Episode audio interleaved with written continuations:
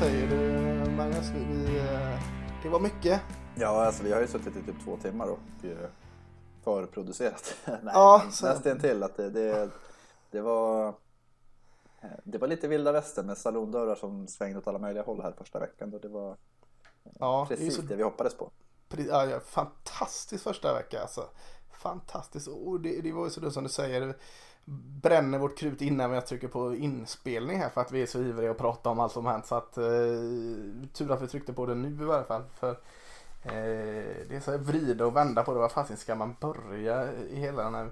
Vi kan ju börja med att första veckan är avklarad. Det, det, det, det är ju enkelt att börja med det va? Ja, Eh. ja men det är utgångspunkt ett och den är Ja. obestridligt. Precis och, och ja, eh, både du och jag har sett jättemycket matcher. Eh, Jag kände ibland när jag är inne i slutet av eh, nu spelar jag in detta torsdag, jag är inne på onsdag och sedan sista matchen att jag gör det lite på att jag vill inte missa något och kan tycka det är lite jobbigt ibland. Men det kände jag inte alls nu liksom. Stoppet var för att vi skulle spela in podd här nu. Så att ja, det har varit så oerhört mycket gott utav till sig. Så när jag satt här liksom och kollade igenom hur fasiken veckan var så har jag nästan glömt de här tidiga matcherna känns det som. Att man har sugit in så mycket. Nej men så är det ju och det är verkligen det som är ju längre man väntar, egentligen vill man ju ha den här, här lördag natt, måndag morgon. Då vill man ju prata av sig först. Ja, Och sen så tar man de här eftersläntrarna allt eftersom. Nu är det verkligen så här, fasen var det, var det i lördags eller var det förra året? Ja, precis så. Lite så är det. Och jag känner i alla fall så att jag vill gärna se matcherna utan att veta hur det har gått. Men jag vill ju också veta vissa matcher hur det har gått. Så, så det är så, och de här ramsorna som rullar där nere med resultat. Jag får liksom sitta, mina ögon vill ju ner och kolla där hur det har gått mellan Nevada och Cal liksom. Men, men samtidigt så vill jag ju se den sen. Så, ja, det, det är så här svår balansgång. Man vill veta men man vill också veta det på rätt väg genom att se matchen.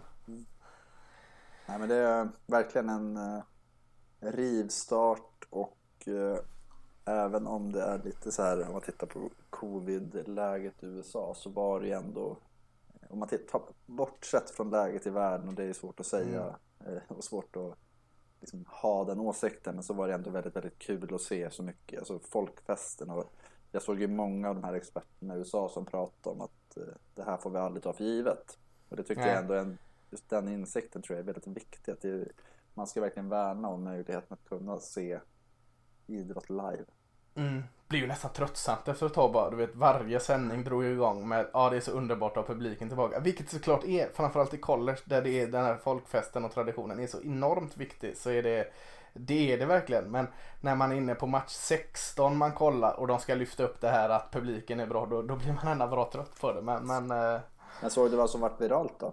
eh, Virginia nej. Techs eh, Enter Ja, ja. Enter Sandman igen ja. Det är Ja. vi trendsättarna här som har, eh, som har gjort det. Borde få royalty från Metallica och Virginia Tech. Vi delade inte den här gången precis så Nej. fick vi ju 5000 mexikanska Ja, fans som, som var väldigt missnöjda att det inte var på spanska. Ja, ja precis. Mexikanska hårdrockare dessutom så att det var inte... Ja. Nej, de är säkert grymma men, men Mm. eh, vi sysslar inte med mexikansk hårdrock eller metal. Eh, collegefotboll sysslar vi med och, och vi kommer, vi tänkte här ska vi prata om lite, lyfta lite offensiva defensiva spelare vi gillar. Det hinner vi inte med idag. Det är så mycket att kolla bakåt. Eh, och vi ska också kolla framåt. Eh, men om vi ska ta någonting, vi, vi spelare, så, så den här Heisman Watch som ganska tidigt under säsongen börjar rulla ut i diverse sändningar. När de här namnen läggs till och tas bort en efter en och sen är det bara ett par kvar.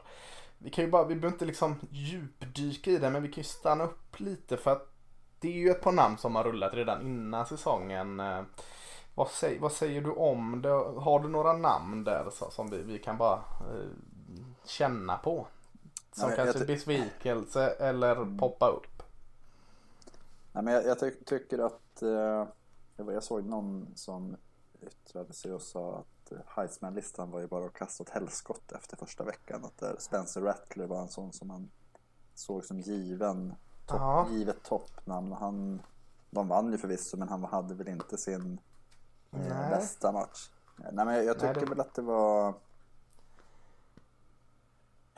man tänker Rattler, DJ Clemson, Sam Howe. Alltså det var ju många som hade det lite halvknackigt. Det var mycket nja för att Ja. summera det tänker jag. Alltså, du, du, Mm. kan inte, du kan inte slänga bort Spencer Rattler. Han gjorde ju mycket bra också men sen gjorde han mycket konstiga beslut. Och han Sam startade Howell- så förra året med. Ja, precis. Sam Howell, så, man såg ju det i honom. Men, men eh, man kan inte bara skylla på att han hade en sopig framför sig. Det var inte heller klockrent, det var lite rostigt. Kyle Slowis är en annan quarterback i USC. Gjorde inte på något sätt dåligt, men han utmärkte sig inte heller så. Eh, kanske att han inte behövde det, men det var lite vänta och se-läge där. Eh, och det har ju varit tre snackisar. Eh, Jag hade egentligen två stycken, tre stycken ska jag säga. Jag vet Mm. att du har en av dem som, som du vill lyfta, så jag säger två som jag Mm. tycker stack ut och som verkligen visade att. De är värda att vara med på listan här. och sånt Ja, jo, men ändå så här som Ja. jag kan se att de, jag, jag tror ju som sagt att eh, Spencer Rattler ligger väldigt, väldigt bra till när vi summerar. Men Mm. Alabamas Bryce Young, det var Ja, bland det mest eh, imponerande. Alltså, eh, det var verkligen så att han... hade jag varit en eh, toppcoach i collegefotbollen så hade jag väl kanske någonstans känt efter den Alabama-matchen att ah, vi, skiter i det här nu tills Saban slutar. För att det, är- de, de, det spelar ingen roll, de kan tappa hur många som helst. Det är bara, ja, in kommer nästa. Mac Jones, Jalen Hurd, Ja. eh, eh, Tua Tagovailoa. Ja men just nu känns Bryce Young som den coolaste av dem. Vad är det för fy? Ja, ja, ja. Han, han, jag, jag skrev det på Twitter att jag, jag fick väldigt mycket så här Kyler Murray-vibbar av honom. Just den här förmågan att använda sina snabba fötter för att lösa kniva situationer men också ha den här starka armen. Och, ja, men, ja, han, var, han kändes väldigt, väldigt redo och mogen och det, Ja Eh, verkligen. det ja, demoraliserande på alla sätt och vis för alla andra lag skulle jag säga. Men sen tycker jag också att Ohio State, CJ Stroud, Ja. hade en, inte en felfri match, inte en superinsats egentligen, men om man tittar på den killen så är det ju, eh, han är ju, han var ju redshirt freshman förra året så han är ju, eller han var freshman förra året och redshirt freshman till i år och kliver in och så gör han ändå en väldigt, väldigt stabil match med fina spel mot ett ganska bra Minnesota och han visar att Ohio State kommer att anfall som är bra och det Eh, ja, men jag, jag tror de, just Stroud och eh, Bryce Young är två spelare som kommer kunna leverera sätt och de kommer bli bättre och bättre och bättre och det är just den här, om man tänker Howell, eh, Spencer Rattler, alltså sådana som börjar Mm. lite knackigt. Att, ja, det gäller ju att de här andra tappar då i sådana fall för att de ska komma ikapp. Stroud och eh, alltså Texas QB Carson Hand hade två bra första matcher utan att vara sådär wow. Eh, Bryce Young var ju verkligen wow. Men det kändes så här, ja men det här, det här, kan, det här kan de bygga kring liksom. Mer på Stroud och, och Carson Hand. Medan Bryce Young var mer shit, han Ja. är ju grym direkt. Eh, Ja, han som jag tänkte nämna då, det, det är ju i, jag säger att det är din egentligen. Ja, jag tänkte säga det, det är min snubbe. Ja, det är din, men jag, jag, jag har han som eh, QB1 nu eh, tills något annat händer och, och går i draften. Det är Matt Corell i Ole Miss. Eh, visste att han var bra eh, efter förra säsongen där han var svinbra. Ja, jag tycker han tog steg ännu bättre. Han är så jäkla fin alltså. Ja, jag, Matt Corell, QB i Ole Miss. Eh, eh, ja, felfri tyckte jag han var eh, för mig. Bryce Young kanske var mer spektakulär eh, för att det var också nyhetens behag lite. Men ja, jag tycker Matt Corell måste vara eh, en av de som nämns i Heisman-watcherna. Har ju problemet då att han är ett lag som kanske inte vinner ut och det, det brukar ju stå lite emot de här Heisman-spelarna. Men ja, svinfin. men det som är med Corral var ju att spektakulär, det har han ju alltid varit. Nu var det ju det här trygga, stabila. Ja, det var inte nära något pick liksom. nej, nej men det är det att det, det är ändå om man tittar, om man spekulerar, vart är NFL om 3, 4, 5 år? Mm. Då är ju Matt Corral, Bryce Young, alltså det är ju stereotypen. Det är den typen av spelare. Ja. 6-6 QBs, det kommer ju vara väldigt få sådana tror jag som, som vi har i... eh, Det är inte vad man liksom strävar efter. Men för 5-6 år sedan så var ju det... Det fanns ju inte en chans att en kortis eller en, liksom den här rörliga mobila saken skulle vara. Russell Wilson, han var väl lite banbrytande i det och Vic såklart. Men eh, de var ju outliers mer. Mm. Eh, Nu tror jag att det är den här som lite mindre, lite mer rörliga herrarna som eh, ja, Mm. som, som kan göra mycket spel helt enkelt på olika sätt. Och sen just när de blir stabila, det är då de blir superstjärnor. Ja, nej, men jag tror du är inne på något där. Eh, Men, men jag, jag vill verkligen flagga för Matt Corell. Jag, jag hade gärna sett eh, att han går nummer ett i draften efter en vecka. Det här är också överreaktionens eh, vecka ska vi säga. Eh, Så att Förra året vid vecka ett så ville inte Lasse att Corral skulle vara starter. Då var det Nej. Ja, det var innan vecka ett. Det är väl mitt lilla försvarstal där att det var där Plumlee va? Som Ja, var in som slot receiver nu eh, en del. Glädjer mig att han får spela nu för han är elektrisk. ja, Eh, men det är nej, skärmen, saker händer. Ja, ja visst så att eh, överreaktionens vecka. Men det, det vill vi gärna. Vi vill gärna överreagera lite. Det, det, det är kul. Jag tänker, det har kommit en ranking. Vi skiter i den. Vecka ett är den inte så spännande. Eh, några har klättrat upp, några har fallit såklart. Eh, eller är det någonting du vill säga där? Eh, det är ju konstigt att inte UCLA leder. Nej, Ja, du tänker ja, 2-0 ja. ja. Nej, men det är som sagt det är ju inte mycket som har ändrats. Att Clemson, de har väl, det var länge sedan de var rankade sexa va? Ja, Det är väl många hade velat se att de föll några platser till där. eh, Ja, vi kan vänta och se det. Eh, De förlorar inte så stort. Och Nej. eh, om Georgia ska vara tvåa så kanske Clemson ska vara sexa. Som den fungerar. Mm.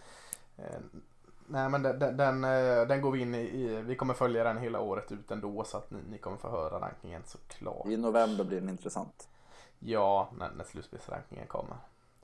Eh, vi har ju så mycket matcher att gå igenom här och vi ska inte liksom bryta ner på eh, eh, kvartsnivå på varje här såklart, på väldigt få. Eh, men vi vill gå igenom ganska många, ibland kanske bara säga ett resultat eller något men för att liksom få någon form av ordning och reda i klassen så, så tänkte jag att vi, vi börjar först bara prata om lite skrällar, sen börjar vi prata om lite det kunde ha blivit en skräll och så lite stormatcher och så lite övrigt. Eh, Det är väl du ombord på eh, Magnus här? Japp. Ja. Och om du vill kicka igång oss med en skräll. eh, Vilken match vill du kicka igång oss med då? Nej, men vi börjar väl med superskrällen där vi Aha. sa att det, det har väl största skrällen sen ja, i, under 2000-talet. Ja, Montana spöar Washington. Eh, Washington som vi sa skulle, ja, jag kommer inte ihåg om vi sa att de skulle vinna norra divisionen där eller ja det stod ju mellan dem och Oregon i alla Ja. fall. Det var vi överens om. Men eh, att eh, Montana som är FCS-skola lyckas vinna med 13-7 i, i Washington är ju extremt imponerande. De släppte Mm. in, Washington gjorde en touchdown efter fyra minuter och man tänkte att ja, ja. Eh, Sen gjorde de inga mer poäng. Nej. Eh, Det är ju, alltså Jimmy Lake. Mm. Ja, det är en tuff start för nya huvudtränaren där. eh, Eller... Andra års Ja. va? Mm. Tufft ändå. Tufft ändå. Ja, verkligen. Och vi sa innan inspelningen, är det den största skrällen sen den här som oftast gillas att, att ta sig upp eh, när Appalachian State då i Montana är ju en FCS-skola så de är ju inte med bland de här 130 lagen i FBS. Mm. Och när Appalachian State då, då var de FCS, slog Michigan är ju en sån som, som gillas att tas upp. Men, men Appalachian State var ju då en av de här stora skolorna i FCS som, som var långt länge. Eh, Montana är ju inte ens det i FCS. De, de har haft ett par fina säsonger, absolut. Men de är ingen sån här stor herre som står och knackar på FBS-dörren. Så att eh, jag håller ju den här skrällen högre faktiskt. Ja, nej alltså jag... Så Montana är ett sånt lag som, som de här topplagen i FCS möter i åttondel kvartsfinal, deras slutspel. Så tänker Ja. man där det finns en liten skräddmöjlighet som torskar Mm. med 30 poäng. Ja men Så att- precis. Det, det här kommer de leva på länge. Ja den, det, är en, det är en stor, stor skräll. Jag vet inte om den är lika stor men den är stor. Och det var också en tuff debut för en ny tränare. Eh, Eastern Ten- Tennessee State University står väl ETSU för va? Mm. Eh, mötte Vanderbilt. Eh, SEC Vanderbilt. Och vann med 23-3. Det var inte ens jämnt. Eh, Eastern Tennessee State University. Eh, utklassade mer eller mindre Vanderbilt. Mm. Eh, Samma, samma trend här dock, att Vanderbilt tog faktiskt ledningen med 3-0 på ett field Mm. goal i första kvarten. Sen hade de ingenting. Eh, det var, eh, ja, de hade lite fler yards men det var alltså, ja, verkligen skralt och det, ja, det, de, de, de blir inte bättre och bättre för varje år som går just nu, Vanderbilt.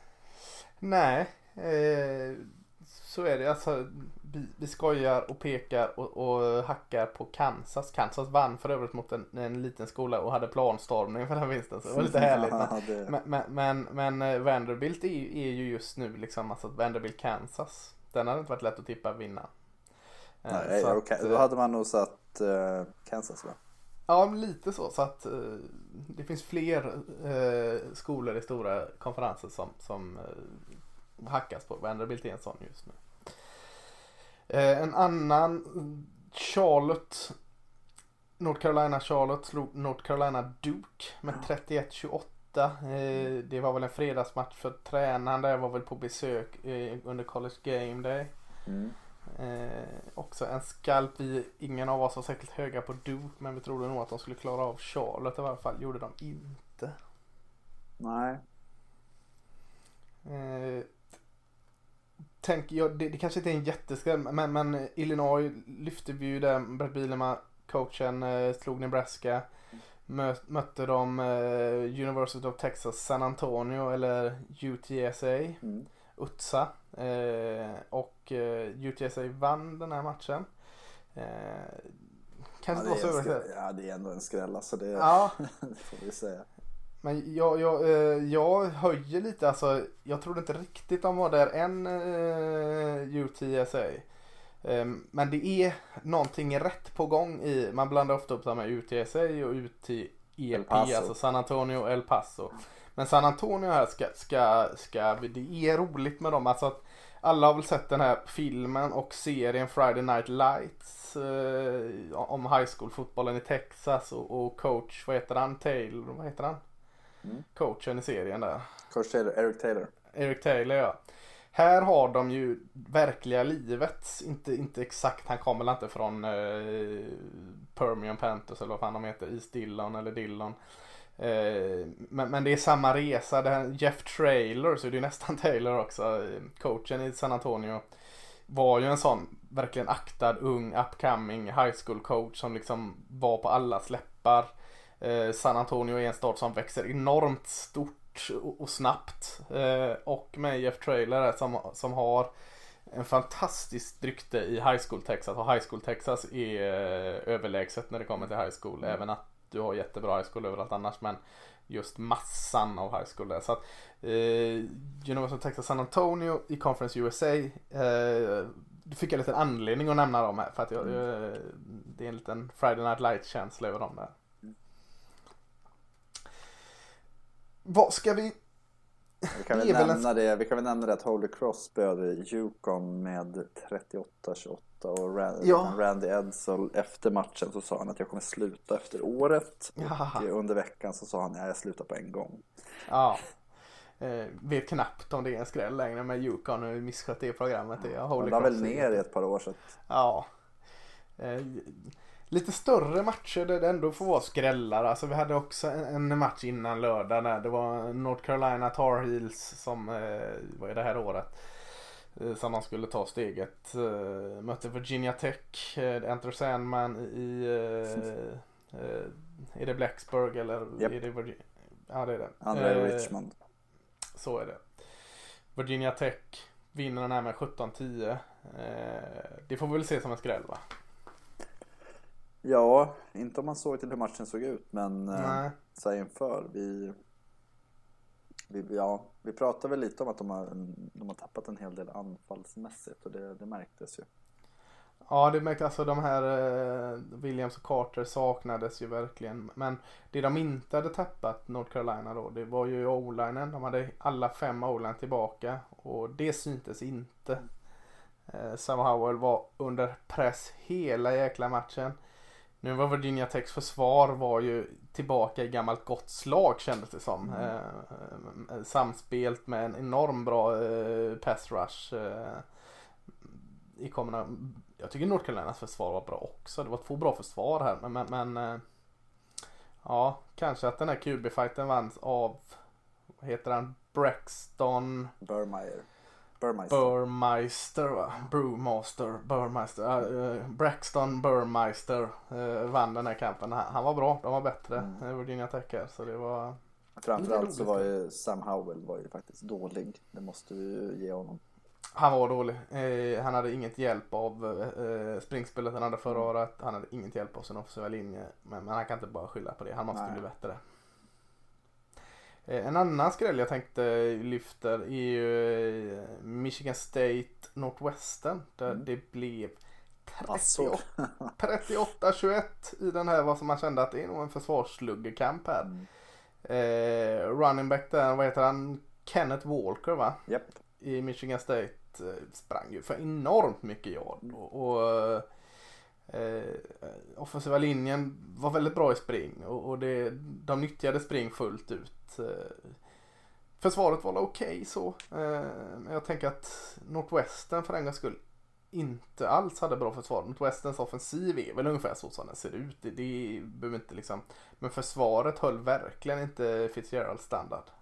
Nej, om jag hade sagt till dig inför den här matchen att eh, Northwesterns eh, före detta femstjärniga Hunter Johnson eh, som ju trans bytte från Clemson för var två år sedan. Mm. Att han hade haft 30 av 43, passat alltså 70 procent, eh, tre touchdowns, inget pick. Vad hade du tänkt? Äh, då hade jag sagt att det var en jäkla fin seger för Nordwestern för mm. försvaret gör ju alltid sitt tänker man. Mm. Mm. Och nu var de inte ens nära. Nej, Nej det, var, det var konstigt att se det så för att eh, du kan inte hänga Nordwesterns offensiv för det här. Nej, de gör vad de ska och kanske lite till dessutom som du säger. Mm. Men försvaret var inte där de ska vara.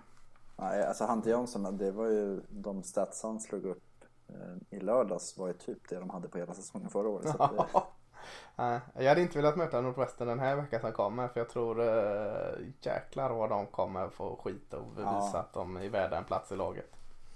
Ja, precis och det Pat Fitzgerald är ju en väldigt stolt herre så att jag, jag, man har ju skäl att tro att de kommer komma stärkta ur den här förlusten.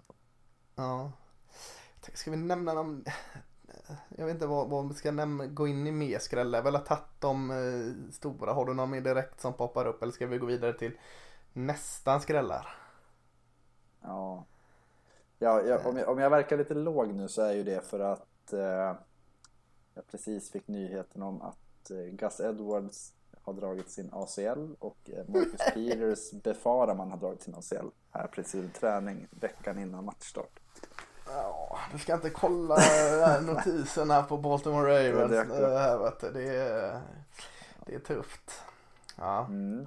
Levion Bell, då kör vi. Eh, Levion Bell och så... Eh, Nej men nästan skrällarna. Jag tycker eh, ett lag som vi pratade upp väldigt, väldigt mycket under när vi pratade om en Big 12 var ju Iowa State och eh, den insatsen var ju svajig. Vad vann de med? 16-10 tror jag i ja, var det mot Northern Nord Iowa. Iowa.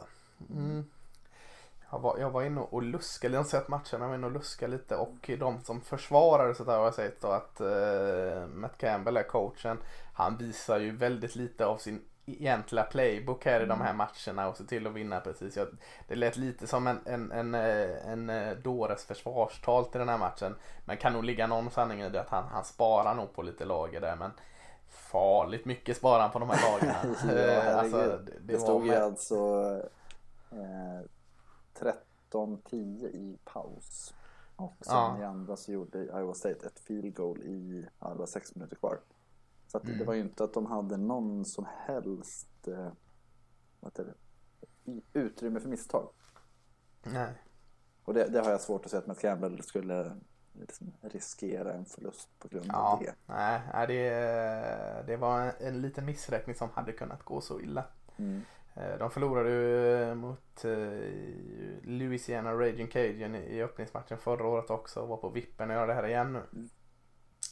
Eh, stannar i Big 12 så har vi ju nästan skräll då.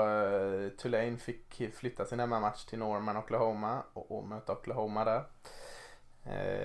det blev 40 till Oklahoma. Det är bra. De sätter 40 poäng. Men mm. eh, 35 till Tulane. Det är bra Tulane. Mm. Men, men eh, jag tror jag skrev en, spydig tweet tidigt i den matchen där att eh, det har ju pratat upp så jädrans mycket om att Oklahomas försvar nu minsann är elit och det har blivit bättre och bättre och nu, nu är det det här liksom försvaret. Nu är det verkligen wow. Nu har vi, vad heter han, han de gillar att prata om. Eh, defensiva koordinator, nu har inte hans namn i huvudet här men. men Finch va? Alex Finch? Eh, Grinch. Så, eh, Grinch, ja, Finch. Ja, skitsamma. Grinch heter han va? The Grinchen Ja. där eller något. Eh, Ja. Eh, Det, det, det var ju inte eh, imponerande det försvaret. Såg virrigt ut. Så, så, alltså de hade Nick Bonito såg bra ut liksom. Han, han gjorde sitt jobb. Han är en bra edge rusher. Eh, de har eh, andra bra spelare uppe i mitten, alltså Moa och sånt. Men det var inte samspel för fem öre och det såg lika virrigt ut som när man liksom högg på Oklahomas försvar. De kändes som att ha tagit ett par steg tillbaka. Eh, Spencer Rattler, man ser ju storheten i honom, det, det gör man ju. Eh, men han är fortfarande lite slarvig i sin beslutsprocess. Han, eh, det är inget fel att lita mycket på sig själv men ibland så eh, tror jag nog att han märker det precis när han släpper bollen. Aj fan, det här, det här var inte bra. Eh, för den känslan fick man om honom också.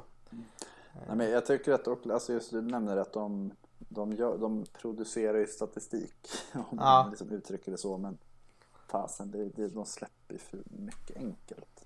Och det är ju Mm. ofta ett tecken på att man inte är samspelt. Att det, ja, det, det är liksom ihåligt. Det, kvaliteten på spelarna finns men det, det är liksom för dåligt eh, uppbyggt. Mm. Ja, det var ju så här eh, Texas och Oklahoma eh, liksom delar ju på den här slarviga försvarsspelet. De spelade ju exakt lika eh, försvar. Eh, men, men ja, det, det får de korrigera. Tulane var bra. Eh, alltså, eh, Fina tröjor. Ja, du, du gillar dem. Jag vill ha med dem tillbaka, de gröna. Men, men eh, ja, Tulane var bra. Tulane skulle absolut inte behövt be om ursäkt om de gick och vann den här. Eh, de var ju en, en dålig fläk från Kubin från att konvertera en fjärde down i slutet och liksom kunna vända detta. Men, men ja, Oklahoma kom undan med blotta förskräckelsen där. Ja, framförallt så var det ju andra kvarten där 23-0. Alltså Mm. ta, ta bort den så då, då hade de inte tillräckligt mycket. Nej. Sen är det, man ska inte ta bort 23 poäng så. Ja, Nej, vad jag menar. ja precis. Eh, en annan nästan skräll då. Eh, Louisiana Tech eller LaTeX som, Mm. som de eh, gillar att säga. LA Tech, nu säga vad ni vill. Eh, och till Starksville och mötte Mississippi State. Eh, jag hade nästan ringat in det som skräll. Eh, Mm. För Louisiana Tech tog ordentligt tag eh, i detta. Mississippi State, vi pratade ju lite om efter vecka 0 där, eftersom det inte fanns mycket att plats, prata om så pratade vi en del om Nebraska och att Mm. de håller på att skjuta sig själva i foten med egna misstag och sånt. Mississippi State påminner lite om Nebraska väldigt, väldigt länge den här matchen och, man, och jag tror du la ut någonting om detta att eh, vad uppgiven Mike Lee såg ut. Han såg Mm. verkligen ut liksom så här.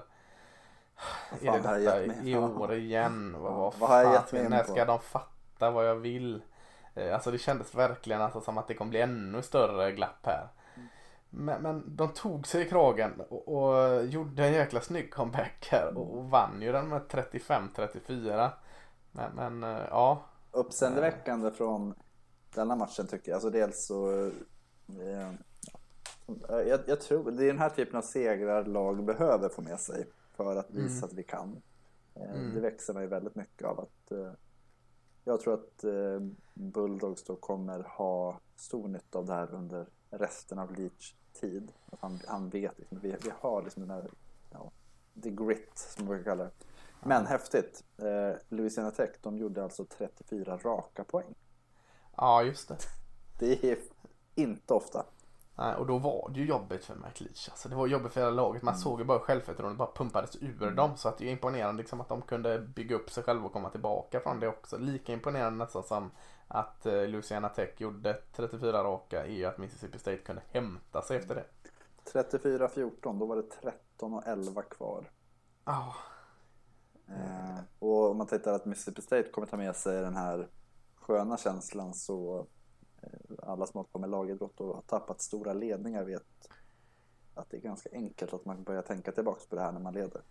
ja. Var det inte till och med så i slutet att Louisiana Tech hade en field goal och Mississippi State försvararen fick upp en hand på Mm, den va? Så precis. att den eh, missade. Så att det var verkligen en, en, eh, en glädjesprutt i slutet där. Mm. Eh, Pac-12 Mountain West mötte varandra ett gäng lag. Eh, en match var Fresno State mot Oregon uppe i Eugene. Eh, Oregon vann 31-24. Eh, man har mycket oroa sig för i spelet. Kanske mest oroa sig för var eh, storstjärnan Thibodeau. Mm. Som tidigt i matchen haltade av. Haltade tillbaka för att sen halta ut igen. Kändes väl mycket som att det här var en säkerhetsåtgärd för att eh, verkligen ha han resten av säsongen. Men visst fasiken ska man vara lite orolig för det. Ja, alltså det, det här med skador. Vi kommer ju tillbaka till ämnet skador direkt då. Men nej men alltså det är ju alltid. Det, jag vet att när man har tittat på någon som har just det här halta ut och halta in och sen kommer Mm. en, en livsfrank fraktur, fraktur som gör att man är borta i sex månader eller ett hälsenare. Alltså det, det är Mm. Jag har inte hört att det skulle vara att han är good to go. Nej. Men just om man tänker en explosiv spelare att ha skador i benen brukar ju kunna vara ett tecken på att man kanske inte går en så här supersäsong till mötes. Och speciellt om han eh, har siktet inställt på en draft sen i vår så tror jag att eh, ja, jag hoppas den är lindrig för Oregons skull och för, för Thibodeaus skull. Eh, däremot för vår skull för vi vill ju Ja, se ja absolut, absolut, absolut. Eh, Däremot så brukar jag bli oroad när de här stora spel... Alltså jag kommer ihåg Nick Bosa för något år sedan. Han hade också väldigt mycket så här små skador Mm. som gjorde att han spelade knappt. Nej. När det väl börjat så, ja, då är de ju borta. Han var ju med ganska kort tid men under den korta tiden så såg man ju jäkla bra han var direkt. Ja, ja, han, dominant, han var ju han levde ju upp till hypen. Ja, Och, och eh, lillebror Sewell där, linebacken var också jättefin. eh, eh, Eh, trots att de gjorde 31 poäng Oregon så- eh, tyckte jag ändå att eh, man kan förvänta sig lite mer av, av offensiven också. Quarterbacken Brown här, ja, det, det, jag vet inte, han var väl Bra offensiv linje har de alltid men, men ja, jag tycker det jag tar med mig är ju Fresno States eh, quarterback Jake Hayner. Ytterligare en jäkla bra match av honom. Jag tyckte han var bra i öppningsmatchen. Pff, var det mot, eh, fan vilka var det mot? Var det mot ljus? Nej det var Skitsamma vilka det var mot. Eh, jag tycker Jake Hayner, quarterbacken i Fresno State, har två riktigt fina matcher bakom sig. Och uh, kanske är nästa QB från Fresno State. De har ju David och Derek Carr har de ju levererat ut uh, till NFL. Och ja, jag är spänd att se mer på av Jake Hayner. Mm. De mötte ju, var det Yukon i Just det, det, det ser ju alla bra ut. Så, så att, eh, men men eh, Oregon tuffare motstånd och han, han lever upp till det. Mm. Ska vi ta en match som spelades söndag va? Eh, I, i, i uh, Tallahassee. Eh, Ja. Var det väl, eller var den på neutral? Nej, den var, det var i Tallahassee. Eh, The Kyle Hamilton game. Kyle Ham. Ja, ja, ja, ja, ja. Det är hans pick där ja. Ja, den var jävligt snygg. Jag tänkte säga att det är Mackenzie Milton game. Mm. Ja, det kan vi väl. Eller Bobby Bowden. Det var, det var många som, som eh, namn fina. Mm. Fin står det där Bobby Bowden som, som avled tidigare. Gamla legendariska Florida State-coachen eh, hyllades ju. Och, och eh, ja, Notre Dame vann den. De vann med 41-38 eh, på övertid. Men, men och det är klart att man, man att Florida State nedstämda direkt ut till signalen hade nog velat ha den vinsten. Men, men väldigt mycket positivt att ta med sig va? Jo, men absolut. Och det, det, känns väl lite som förra året va? Att eh, hade inte Florida State en ganska fin första match där? Det kanske de hade. Jag tror jag blåste upp den ballongen ganska rejält. Ah, när Mike Norell tar över det här. Eh, nej men Ah. det är väl... Eh, det, här, det här är ju en sån här match när vi tittar tillbaks om tre, fyra omgångar kommer det säga betydligt mer om som slagkraften. Det ska ju sägas att det stod 41 eh, 20 tror jag. Jag tror att Florida State gjorde 18 poäng. Ja, de hämtade upp 18 poäng där och fick det till övertid. ja. mm. Och sen missade de väl ett field goal i övertid va? Ja, li- lite sådär. Det var, vad var det för situation? Det var en, Fourth. domaren hade tagit för att det Ja. var en, en fumble va? Och så Ja. sen eh, skickade de ut eh, filgårdssparkan där för plus 50 yard. Och precis i det ögonblicket Mm. han sparkade så tog eh, Noel timeout för att han ville Mm. få att reprisen skulle gå där det visade sig att det var en incomplete pass, att han skulle få sparka tidigare. Han satte den sparken eh, från längre yard, han fick gå fram och sparka från ah, 25 eller något. Eh, och missade den. Mm. Så att eh, det är klart att han ska göra så. Noel alltså ta timeout igen, en bättre chans. Eh, men ja, lite tal. Ja, han, han fick ju lite skit där för att ja, varför gick ni inte före? Mm. Men samtidigt så är det ju att misslyckas man där så är det ju Ja, då är det ju kört. Ja, precis. Sen nu missar man sparken så är det kört i alla fall. Men, Ja, men ändå att eh, Norwell, men just det här Norwell, de, de är ju väldigt eh, streaky skulle jag säga. Mm. Att det är vin, vinna, allt eller inget i varje offensiv drive. Och det, det är ju så här, egentligen Norwells från Memphis-tiden också. Men ja, men ändå, det känns som att de, eh, Florida State är på rätt väg. Ja, och, och storyn här är ju Mackenzie Milton, alltså Melton quarterbacken som, som har flyttat från UCF. Hade ju ett gräsligt benbrott där allt Mm. gick åt helsike. Läkaren sa att det är ett mirakel att han spelar fotboll igen. Han var till och med på matchen läkaren för han ville se det med egna ögon, Mackenzie Melton, att, att det var möjligt. Kom in, redan där var det ju en vinst liksom. En, men han kom in och såg fan bra ut. Eh, tog kommandot, styrde, eh, säker, beslutsam, sprang med bollen. Man, alla satt ju med hjärtat i halsgropen och så i första smällen. Men ställde sig upp, borstade av sig och körde vidare. Och, och var ju en stor anledning till den här eh, 18 poängs upphämtningen. Så att eh, han startade inte matchen. Jag eh, tycker han ska starta vecka två. Eh, Jack Cohn då, Notre Dames. Ja, han var fan bra. Det, det trodde jag inte. Jag, Nej. alltså, han, jag, han var bra. från Wisconsin. Wisconsin, ja, där han inte liksom var wow. Och det kändes som en jättetrött, tyckte jag, tråkig transfer. Ah, vad fan, en placeholder liksom tills nästa QB kommer upp. Nej, han var bra, han trygg och fint. eh, Och, nej, jag tyckte han var bra i alla fall. Håller med. Eh, några mer nästan skrällar. Vi, vi, det finns ju säkert mer. Vi har ju en oändlig, men, men vi måste ju också, vi har ju så mycket kvar att prata om. Eh, Ja, vi har ju inte pratat om någon stormatch än. Det Nej, jag tänkte att vi, vi ska vi gå över till stormatchen eller? Eh, har ni någon nästan skräll som vi inte har med er eller någon skräll nu så får jag be om ursäkt. Det är så mycket matcher här nu så vi får Så vi era får gills liksom- inte?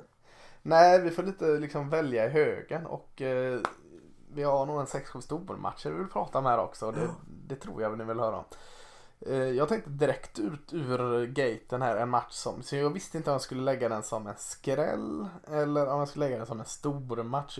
LSU, LSU mot UCLA. Mm, jag tänkte det fanns två. LSU, UCLA, Penn State, Wisconsin. Nej, men Ja. jag tycker att du valde helt rätt. Och, Ja, eh, visst gjorde den här det. För, matchen var ju superhärlig utifrån Mm. Ed Orgerons start på eh, matchdagen när han gick i, i någon tunnel där och så sa han eh, Bring your sissy ass blue, eller your, ja vad han sa. Ja, Sissy- baby blue. Sissy blue, sissy blue jerseys typ. ja. Eh, och det har ju UCLA tagit fasta på deluxe här och verkligen Mm. trampat på Ed Orgerons uttalande. De har börjat sälja Sissy Blue-tröjor Mm, jag såg det. Eh, Ja, han är ju, man gillar ju Edorgian för han sticker ut hakan och han är eh, rak, tuff. Han har den där rösten som eh, inte går att härma för att då sabbar du din strupe totalt. Men ja, eh, jag säger så här. UCLA var bra men, men inte sådär jättemycket mer. Det finns mer i Chip Kellys UCLA tror jag. Eh, DTR såklart bättre än första matchen där han var direkt dålig men inte så dominant. Eh, försvaret helt okej men inte mycket mer. Jordan Jermakit fick mycket mer reps den här matchen och såg bra ut. Eh, han är ju väldigt atletisk eh, och falla bak. Alltså, nu säger vi inte att han är nästa Isaiah Simmons. Det, det, det är väldigt eh, höj upp. Men, men lite den typen av spelstil har han ju. Han är lite tunnare och lite mer liksom luft, luftig i fötterna. Hade fyra Eh. tacklingar den här matchen. Ja, eh, och men, eh, föll bak mycket mot pass också. Mm. Det, det jag eh, liksom tar med mig från den här matchen förutom att eh, UCLA fick dem att äta upp det där uttalandet var ju att LSUs försvar är inte bra. Eh, linebacksen såg så jäkla bortkomna ut alltså. Och jag har ju sån kärlek till linebackers så att jag, jag kan jag lyfta dem så gör jag det. Men, men nej. Det börjar märkas nu att de har slussat ut ganska många eh, linebackers eh, i rad där. Eh, om inte han också blir skadad i en medlem nu så har vi Baltimore Ravens Patrick Queen. Vi har ju Jabril Cox som, som är i eh, Cowboys nu. Vi har White i, i Buccaneers. Och, eh, de har ju haft den där stadiespelaren eh, att luta sig mot där. Inte någon där nu. Eh, Nej, det, det, det, Bara att de har en spelare som heter Major Burns gör ju liksom att man... eh, ja, eh, nej. De har ju, vad heter han, Boti, eh, receivern. Mm, ser ju, är ju jättebra. Ytterligare en av alla jäkla bra LSU-receivers. De har ju pumpat ut dem och han ser ju skitbra ut. Men Max Johnson, quarterbacken. Nej. Det är inte dags där. nej, LSU är ju... Jag såg inte mycket som talar för att de ska vara bättre i år än Nej. var förra året. Nej men och det är väl det som man tänker i UCLA att innan man ger Chip Kelly geni-epitetet igen Mm. så får man ju tänka att eh, LSU är ju ja, som de har, som Mm. de har varit majoriteten av åren under eh, 10-talet här. Ja. Det ska ju sägas de- bara just med Ed Orgeron att han var ju tränare i, i USC i Mm. tre fyra år va? Nej, men. Så att just med Sissy Blue är ju utifrån hans eh, tidigare rivalitet så han tyckte väl att det var kul att hetta till det lite. Precis. Han som nästan heter som eh, Druvan, Charbonnet. Mm. eh, Hade ytterligare en fin match, running backen där. Eh, Men jag säger det igen, UCLA har mer än detta. Jag håller med dig, vi kan inte sätta Chip Kelly och UCLA på en pedestal längre. Men vi kan sätta dem på håll koll på listan i varje fall. Ska vi Ja. ta Georgia Clemson eller? Ja vi kör den på en gång för Mm. den är ju... Eh, Visst tippar vi rätt på den va? I resultat? alltså Nej inte resultatet men vinnaren va? Det var Ja, väl... Fan vad grymma vi var. Vi tippade Där var rätt vi helt rätt. Sen så var det Vinnaren kanske- tippade vi rätt. Eh, du och jag hade nog inte tippat att det inte skulle bli, att det inte skulle bli någon offensiv touchdown. Eh, Nej. En pick six avgör ju den här matchen. Det, det blir alltså 10-3 till Georgia. 10-3. Eh, Clemson har Har de någonsin satt tre poäng bara? Antagligen. Ja men det inte- var ju... Och det måste ju varit Ja. 15 år sedan. Ja. Eh, alltså det är ju bara en score här så att liksom hylla Georgia som bäst i landet och Clemson precis sämst kan vi ju inte göra här. Det är ju en score. Det är ju två jättebra försvar. Eh, alltså verkligen jättebra. Eh, Georgia såg kanske lite, lite, lite mer hungriga ut den här matchen. Alltså de var eh, mer taggade. Men Clemsons försvar är ju fortfarande jättebra. Eh, en pick six är ju skillnaden här liksom. Eh, Ja precis. Man, jag, jag vet att den här, här rush yard statsen kom upp här. Att, Mm. eh, och Samir White hade la väl ut någon Georgias running back att eh, if, I would, if I would like to play with kids I would get my own. ja, Och så sprang han för 74 yards och var... Ja. Nej men det, det handlade ju inte om anfall utan det handlade om två väldigt, väldigt nej det var inte försvar. Samir White som vann den här. Det var inte Nej. JT Daniel som vann den här. Och, och, eller någon receiver. Utan det var, det var ju försvaret som, som eh, precis vann denna. Mm. Och, och eh, DJU, quarterbacken i Clemson, eh, hade det ju inte lätt. Eh, Men det var för att eh, Clemsons offensiva linje, jag har ju varit inne på det innan, att, alltså att de rekryterar så mycket bra på allting, men den offensiva linjen har de aldrig riktigt fått koll på. Den har aldrig varit så här, alltså dålig, men den har aldrig liksom varit en styrka för dem heller. Och nu såg det som att han tagit några kliv bakåt här och kanske är från att vara medioker till att vara en svaghet kanske är någonting de bör oroa sig för mer än att det bara blev eh, tre poäng framåt. Jag, jag tänker att det här är någonting, alltså rent så analytiskt så är det ju superkul att prata om alltså hur man rekryterar och vad man värdesätter. Clemson har ju alltid värdesatt eh, receivers, quarterbacks och defensiv linje. Det är liksom Mm. det som är, eller alltid, under Da- Dabos tid så är det ju det som man eh, plockar in. Och offensiva linjen klarar man sig ganska bra ur om den är svag, om du har, eller svag ska vi inte säga heller. Ja men bara okej. Ja, bara okej. Om du har 15 femstjärniga spelare runt, alltså på running back, Mm. på wide receiver, på quarterback. Alltså har du Trevor Lawrence, har du Etienne och Amari Rogers eh, och company runt omkring så kommer du kunna dölja det. Mm. Men så fort det blir en liten, liten glitch och det är det man har väntat på. Alltså det, den streaken som Clemson har haft på quarterbacks är ju rätt sjuk. Alltså om man Mm. tittar på Deshaun Ja. Watson, Trevor Lawrence. Ja. Det är liksom 6-7 år av... ja, men även innan det, vad hette de innan där? Tash Boyd va? Ja, Touch Boyd var, ju- var ju också bra. i- Mm. Jo, men i jag tänkte de här andra två är ju liksom Ja. super, eh, superstjärnor. Och det är liksom i, i paritet med Green Bay med, med Brett Favre och Aaron Rodgers om man tittar sant. college-mått. Så Ja. och det är helt, alltså en otrolig streak. Nu kommer ju verkligen eh, coachingen spela roll att visa att vi kan vinna på andra sätt. För de har ingen running back som sticker ut. Eh, De har ingen offensiv linje och det andra är... Mm. Men, vad heter det? Första veckan, man tenderar att överreagera. Ja. De möter ett försvar som är extremt bra. Kanske bästa i, i hela collegefotbollen. Ja, eh, så känns det. Mm. Eh, för det var verkligen extremt bra. Georgias försvar, eh, alltså Clemsons försvar är skitbra, det vet vi om. Georgias försvar hade vi på känn att de skulle vara riktigt bra, eller vi hade inte på känn, vi visste att de skulle vara bra. Men vi och många andra trodde nog inte att de skulle vara så här jäkla taggade och bra. Kan de hålla uppe det resten av säsongen är ju då min fråga. Kan Georgias försvar komma in och, och tända till på alla cylindrar som de gjorde det här vecka ut och vecka in? Kanske de inte behöver vecka ut och vecka in men, men mm, eh, du och jag sa båda dem i SSI-final. Du och jag sa båda att de, de kan stötta Alabama det året.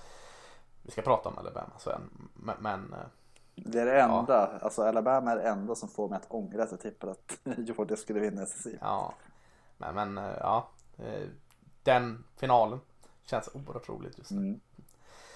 Eh, du var inne på en annan som vi kanske skulle sätta som skräll eller stormatch eh, i Madison, Wisconsin, Compen State. De mötte då Wisconsin. Eh, det blev inte 10-3 men, men det kändes som Nästan. en 10-3 match. Det blev eh, 16-10 till Penn State här. Mm. Och eh, storyn är väl ungefär densamma som matchen vi pratade om. Det är två bra försvar. Mm. Ja, sen så tyckte jag i i den här matchen så hade ju ändå Alltså Penn State hade, ja Här fanns ju ändå offensiva spelare som, som jag tycker bidrog till eh, Ja, vad heter han? han Ja, han- Kane eller? Ja, men sen Johan Dotson också. Att han, Ja. han visar liksom upp eh, saker. Noah Kane, ja, han var helt okej. Han fick inte så jättemycket. Jag tror det var åtta rushes eller någonting för nästan 50. Eh, Clifford var väl, eh, han vann QB-matchen mot Mertz i alla fall. Ja, Men jag tycker just att eh, men du- Dotson. Att han, ja du han, säger hade, med Dotson här. eh, han hade ju några spel som var sådana att, ja men fan, det är nog där det avgörs ändå. Ja, och du kan få den 80 yards passen på Dotson Mm. liksom. Eh, vilket är en jäkla styrka. Mm. Det var ju är kul 0-0 då i om paus, jag, om jag satt och, och grät över LSUs linebacker så hade vi ju två riktigt bra här Japp. i Penn State. Och linebacker U som de gärna vill kalla sig. Och, och Ellis Brooks det var fantastiskt bra. Och, och Jack Sanborn i Wisconsin var också väldigt, väldigt bra. Två bra linebackerskolor här som, som visar att återväxten är god också. Jag fastnade för, vad heter han då? Nick Herbig. Får, får, jag, får jag kalla Louisiana Texas en stormatch? Det är det väl? Absolut. Eh, stormatch.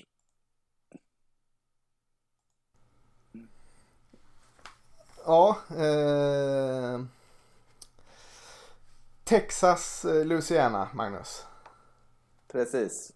Eh, Vi Eh. hade ju ett eh, tekniska bekymmer här där Ja, eh, samtalet bröt. Så att, men du, du sa det att jag, jag nämnde bara Wisconsin att det var en spelare som stack ut och det var Nick Herbig. Men vi hoppar till Texas, Louisiana och det är absolut en stor match utifrån att båda var rankade och Eh, Texas har ju sin, ja, hela sin aura. ja eh, nej, men det är så att alltså, ja, det kändes ju inte så jäkla, försvaret var tråkigt på ett bra sätt. Eh, Carson Hand kom in och gjorde det ganska liksom bra utan att vara sådär wow.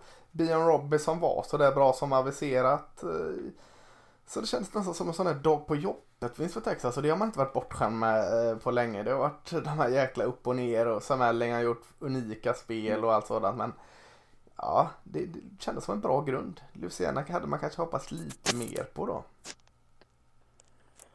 Ja, samtidigt så, jag tror vi nämnde det lite, att de är ju inte, alltså talangmässigt så är det ju få som, alltså om man tänker på de här stora skolorna så har de inte, de har en bra coach, de har en eh, trygghet i det de ska göra hela tiden. Eh, Men så fort talangnivån de möter blir större så får de ju tufft.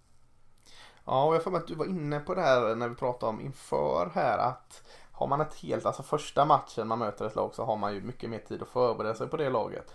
Och det är ganska lättläst vad Luciana ska göra. Eh, som du var inne på. Och det märktes att de var förberedda på det på ett, eh, på ett bra sätt. Mm. De visste hur de skulle stoppa dem och, och då hade inte Luciana en andra punch att slå in där.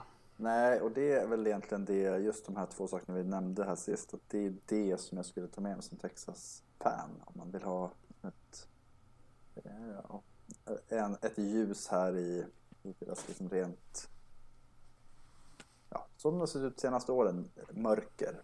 Mm. Att, att en stabil seger, det fanns en gameplan som höll utifrån vad motståndarna ville göra och man hade en ett sätt att vinna med sin talang. Det brukar vara tvärtom med Texas, att man brukar Ja, kunna spela under par.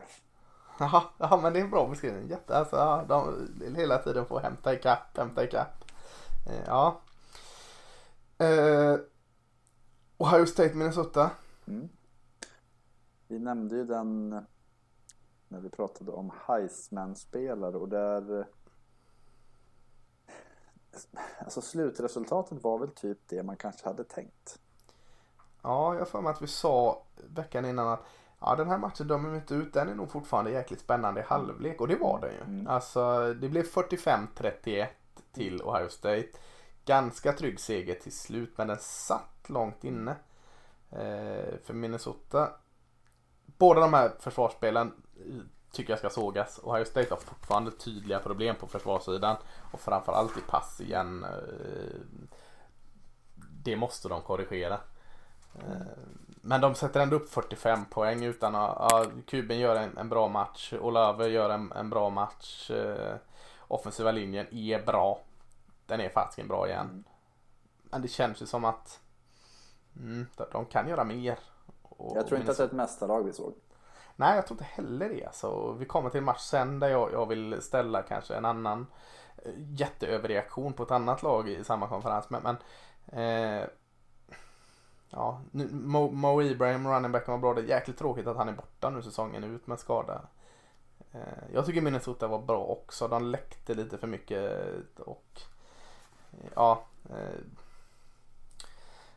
en grund lades för, för nya Ohio State med en ny QB och detta. Men eh, som du säger, det är inte det där mästarlaget. De kändes långt borta från Alabama och Georgia tycker jag. Mm. Ja, nej men det, eh, det fanns talang men ingen tyngd. Nej. Eh, nej, den, den- den var... eh, Ja, Minnesota eh, smågillade det jag såg där och den var spännande länge. Så, eh, Ohio State har att bygga på. Eh, vi kommer att prata om dem inför vecka två också där lite så vi, behöver inte lägga mer krut på den nu. Vill du, eh, ska vi stanna i Big Ten eller ska vi prata Alabama? Jag tycker vi tar Alabama för det Ja, är, vi kan inte hålla oss för det längre. nu. Nej, nej men det Nej. var ju ändå den the story of the week skulle jag säga. Rent, Mm. Miami mot Alabama. Eh, Det skulle lika gärna kunna varit Alabama mot Portland State. Ja, Eh, det blev 13 till Miami, det blev 44 till Alabama. Eh, och vi pratade om man, när vi pratade om Heisman Watchman, men, eh, vad, vad såg vi egentligen i den här matchen? Vi såg, vi pratade om det här att har man lång tid att förbereda sig för ett motstånd. Jag tycker vi ska ta med det, det perspektivet att det stod alltså 27-0 till Alabama när det var sju minuter kvar av andra kvarten. Eh, Jag alltså det här är ju sådana grejer som Diaz måste ta bort från sitt CV direkt. För det här är Mm. ett tecken på ett, ett lag som ni, ni var inte beredda på som kom. Det kom en sån jäkla överkörning. Ja, Eh, verkligen. det, alltså det... Jag, jag, helt ärligt, jag satt med hakan i golvet. Jag tror, alltså vi pratar ju om det här som ett, ja men fan Miami, det, det är inte helt omöjligt att Nej, och vad, vad står Alabama nu? Alltså, gå på den jävla niten år ut och år in. Att, Ja, nej men nu, nu jag har Ja. jag har sålt huset och satt alla pengar på att Alabama kommer vinna. Ja men alltså slå in Nick Saban i bubbelplats så han aldrig stöter på någonting, någon olycka eller något. För så länge han ligger väl höll jag på att säga. Eh, Så länge så han vill så vinner. Alltså det är, Ja. han, det är sån... Alltså Derek King som är QB i Miami var en av de liksom, häftiga storiesarna mot slutet av förra året. Att ja, men nu har det tri- poletten trillat ner. Han stannar i Miami ett år till för att det ska vara... Om de ska slåss för slutspel och det raj raj. Mm. värdelös. Eh, Ja. Försvaret, det var samma där, att de får behålla lite spelare. De ska minsann nu, men Diaz, det är hans styrka. De ska Mm. verkligen göra, se till att det blir ett bra försvar så att de kan utmana. Katastrof. Mm. Alltså det, och så kommer Alabama som har tappat typ 18 första rundsspelare förra året bara. Och de, det, nej, det, jag, jag, jag, jag kan helt ärligt så kan jag inte se någonting som liknar det Alabama gör just nu.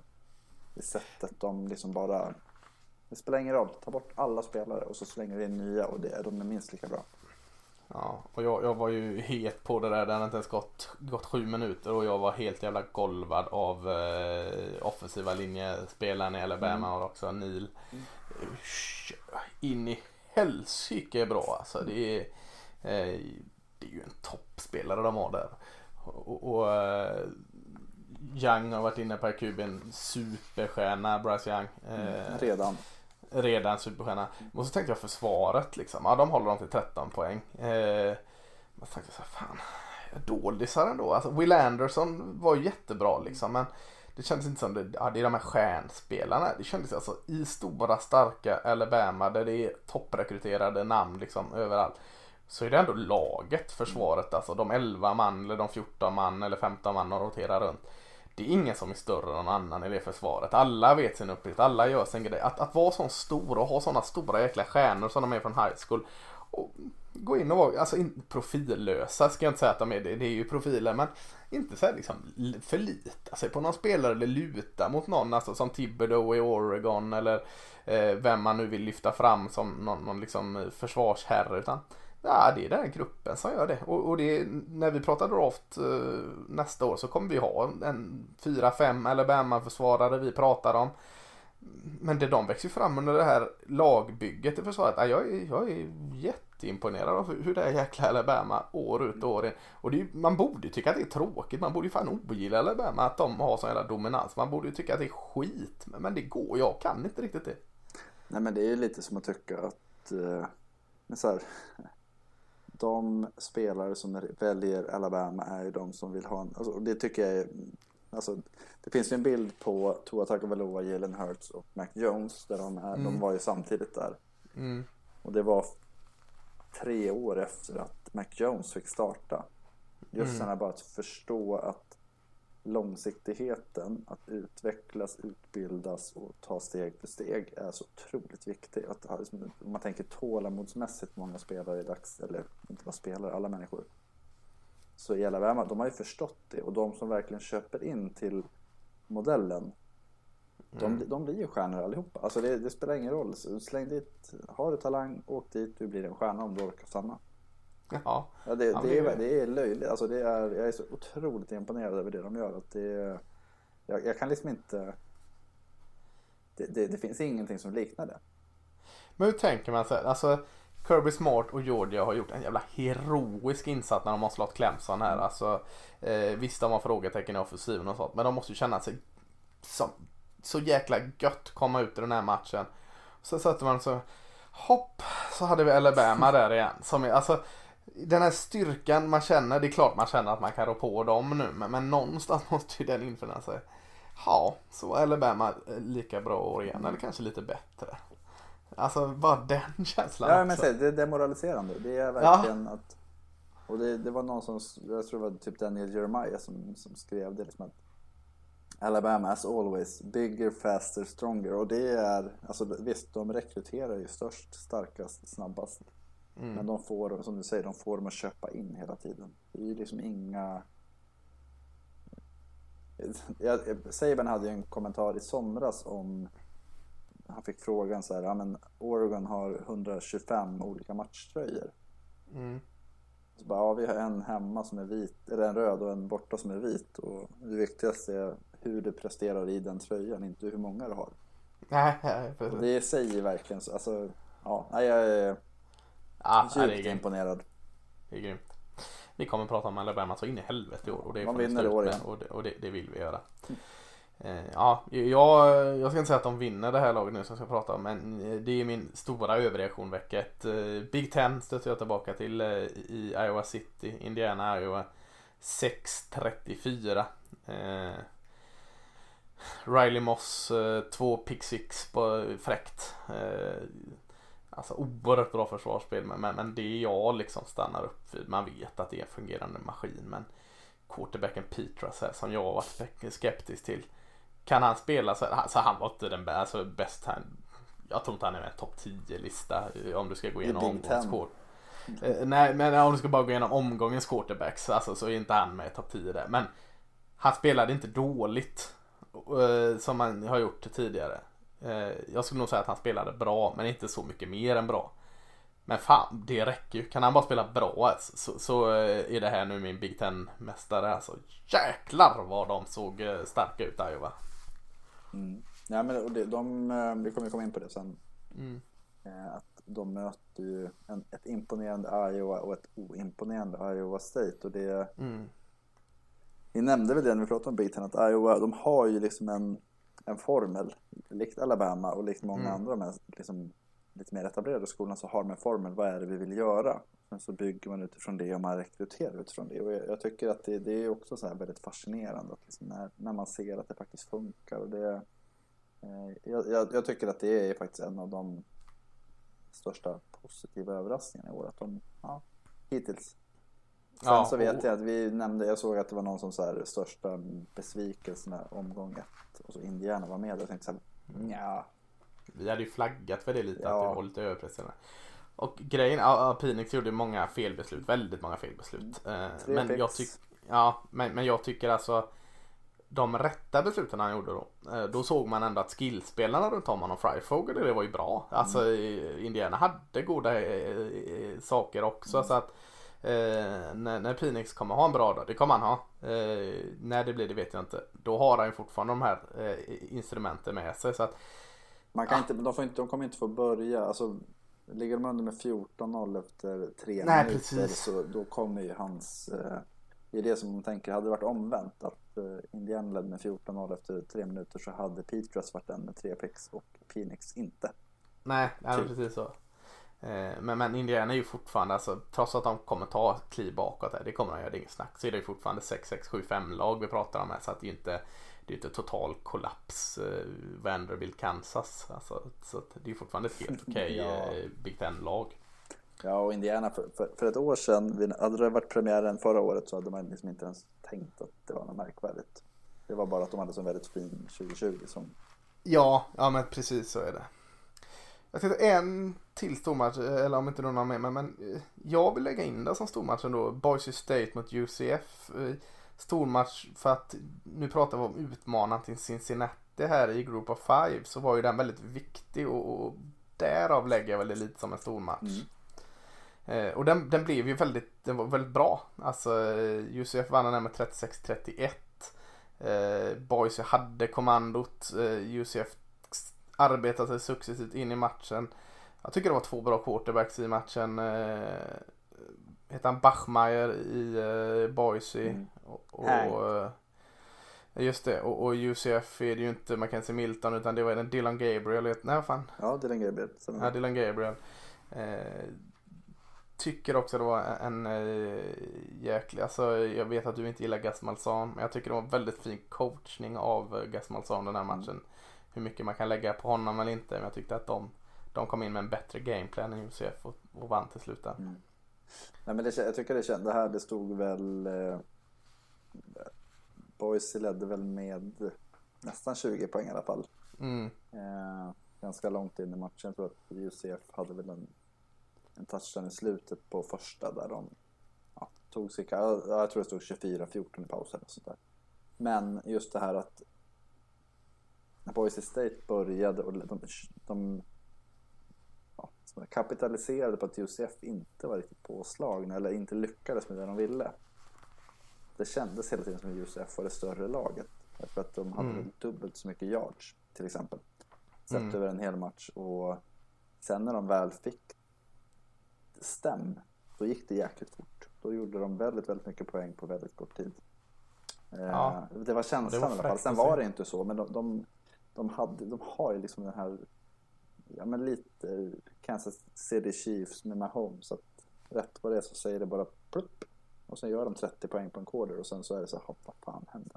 Nu gjorde de inte det på en quarter, men de gjorde väl 28 poäng tror jag från Mm.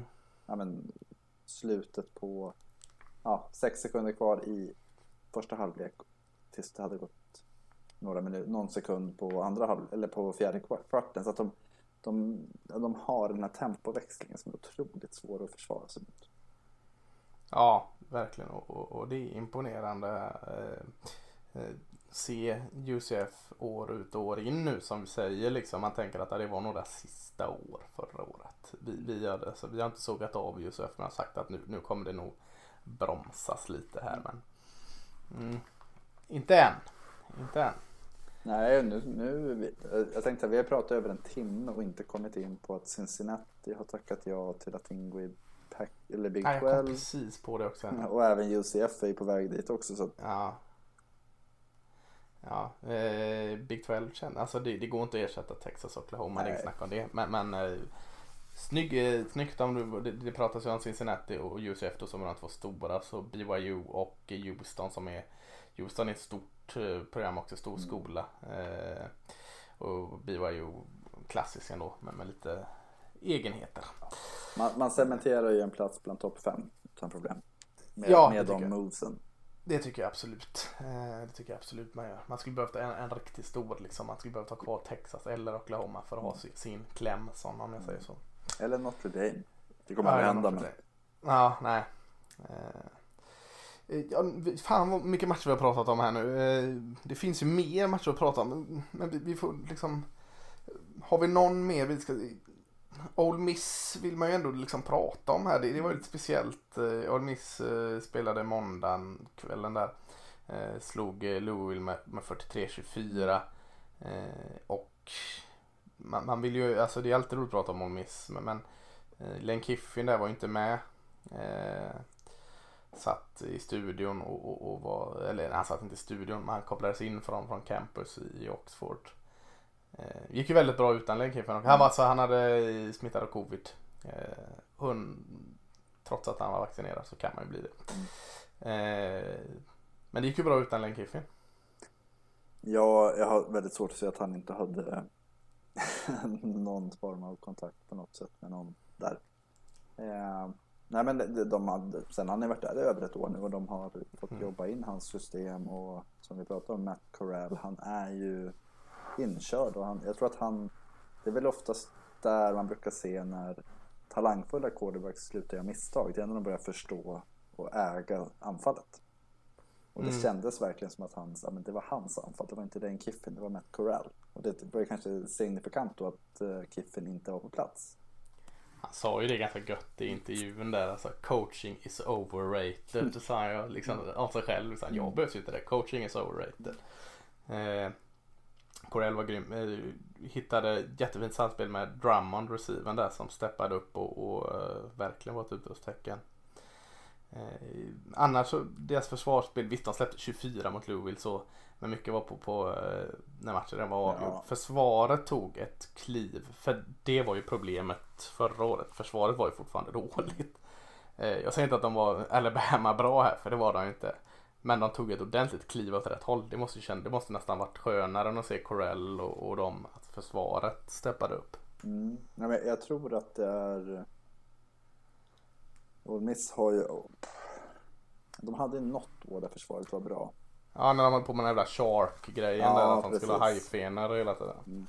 Men annars är det ju så, alltså det, och det är ändå, de har de har varit duktiga på att rekrytera och Len Kiffin är väl inte en super defensiv coach heller. Men jag, jag tycker, alltså det, nej, men det känns ju ändå som att eh, det kan bli den här perfekta stormen där de hittar en balans mellan vad kan anfallet hantera. Alltså om man tänker Texas Tech, där har de aldrig hittat den perfekta balansen. De har haft ett anfall som har slaktat sitt eget försvar ofta. Mm. Men jag tror Matt Corral känns någonstans som att han faktiskt kan se till att anfallet håller ett tempo som eh, försvaret klarar av att liksom, prestera och sen så har de hyfsad spets. Nej, men, alltså jag, om man tittar på SEC där med visst Alabama jättedominanta men sen har du många andra som Texas A&M är given två. Jag tror att Ole Miss kan nog faktiskt vara där och nosa på. Ja men jag säger att Ole Miss eh, är där och utmanar Texas A&M om andra platsen. Ja. Jag håller Texas A&M som mm. tvåa. Det gör jag. Mm. Men Ole Miss kanske en överreaktion vecka ett. Men känns som en vettig utmanare till mm. andra platsen. Mm. Ja men jag håller med. Och det är just det här att de har spelare som faktiskt kan göra spel i försvaret. Och det har du då Matt Corral så kommer de kunna anpassa ett tempo som gör att ja, men, när försvaret har en snabb ja, men så här, en tre, tre och ut eller en turnover så kommer han kunna driva upp tempot för då orkar de in igen. Mm. När det är längre driver då kan han hålla ett tempo som gör att de håller, att de låter dem vila. Alltså, det låter ju töntigt man pratar om det men det är just, jag tror att ofta är det det som blir problemet. Att fan ska vi in igen? Mm. Och då tappar ja. de förmågan att göra spel. Eh, ja, jag, jag, jag, tror att de har rätt. Eh, ja. Det kan bli en överraskning tänkte vi ska inte prata så mycket om den matchen men, men du nämnde Texas Tech där de, de vann mot Houston i, i, i uh, Texas. Det blev inte så den här matchen? Ja, jag såg lite av den. Ja, jag, jag vill bara nämna den för att jag blir lite överraskad. Jag hade kom på det att jag hade hört det att eh, RG3, alltså Robert Griffin III, mm. eh, skulle bli kommentator kändes spontant lite konstigt. Jag, tänkte, fan, ja, han bra. jag tyckte han var skitbra som kommentator. Alltså, eh, så, så det var egentligen därför jag ville lyfta Texas Tech Houston. Jag vill inte lyfta på matchen så mycket. Men eh, RG3 som eh, expertkommentator där var svinbra. Mm. Alltså, ska inte sätta han på en Tony Romo-pedestal än men, men eh, ah, han var skitbra. Jag, jag ska kolla in vilka matcher han kommenterar nästa vecka och se den oavsett vad det är för att jag tyckte han var Det var kul jag blev så överraskad för jag, jag hade noterat det när det var nyhet och sen hade jag helt glömt bort det. Det är så mycket annat att tänka på. Och så just jäklar han är här och så, så fan vad bra han är som kommentator och det trodde jag inte riktigt. Jag hade aldrig tänkt på riktigt om att han, om han skulle vara det men äh, det, det var en kul notis som inte hade så mycket om matchen ja. Nej men det, han är ju en karismatisk herre som har mm. Han var ju var, hans fall började ju när han skapade sin egen logga, tror jag bara. Ja, så men då spel. tänkte jag så. Då tänkte jag att det skulle vara en sån här liksom eh, Lismare. flashy mm. och så här ska hålla på och köra, säga fräcka ord och så. Men han var klok, mm. eftertänksam, höll ganska balanserad, låg profil men, men var bara smarta grejer. Så, mm. Eller vad jag tyckte var smarta i alla fall. Och bara, ja, sjukt kul. Men när, vi har också pratat om ISBN-genier hela tiden överallt mm. vilket är jättetråkigt. Eh, här är det ju en kul grej att de har fått in eh, RG3. Mm. Ödmjuk, kunnig. Ja, verkligen. Så det, det, eh, det, det, var också en positiv matchnyhet att RG3 kommenterar. Det ska bli roligt att följa. Mm. Ska vi släppa vecka ett eller? Vi, vi, kan ju säkert, eller har vi någon, vill, vill du ha någon mer match? Sitter du och håller på någon som... Nej, vi måste, vi släpper. Ja, vi, vi måste ju det. Annars, vi skulle ju kunna prata om fem, sex matcher till men vi kan inte göra det. Vi kan inte sitta och återskapa hela vecka ett eh, trots att vi gärna vill det. Så måste vi liksom gå vidare till vecka två. Vi måste börja två. titta på matcherna mina vänner. Ja, precis.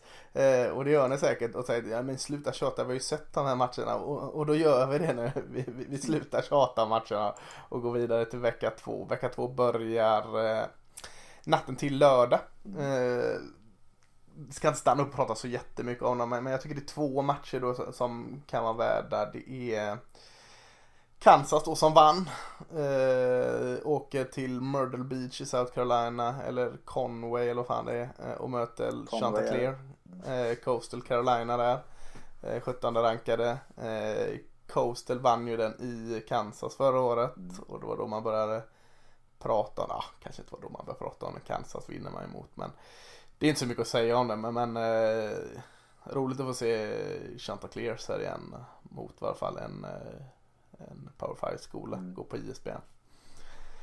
Eh, den matchen, och nämna se om Duke klarar av att slå en annan eh, Carolina-skola. De möter North Carolina A&T här.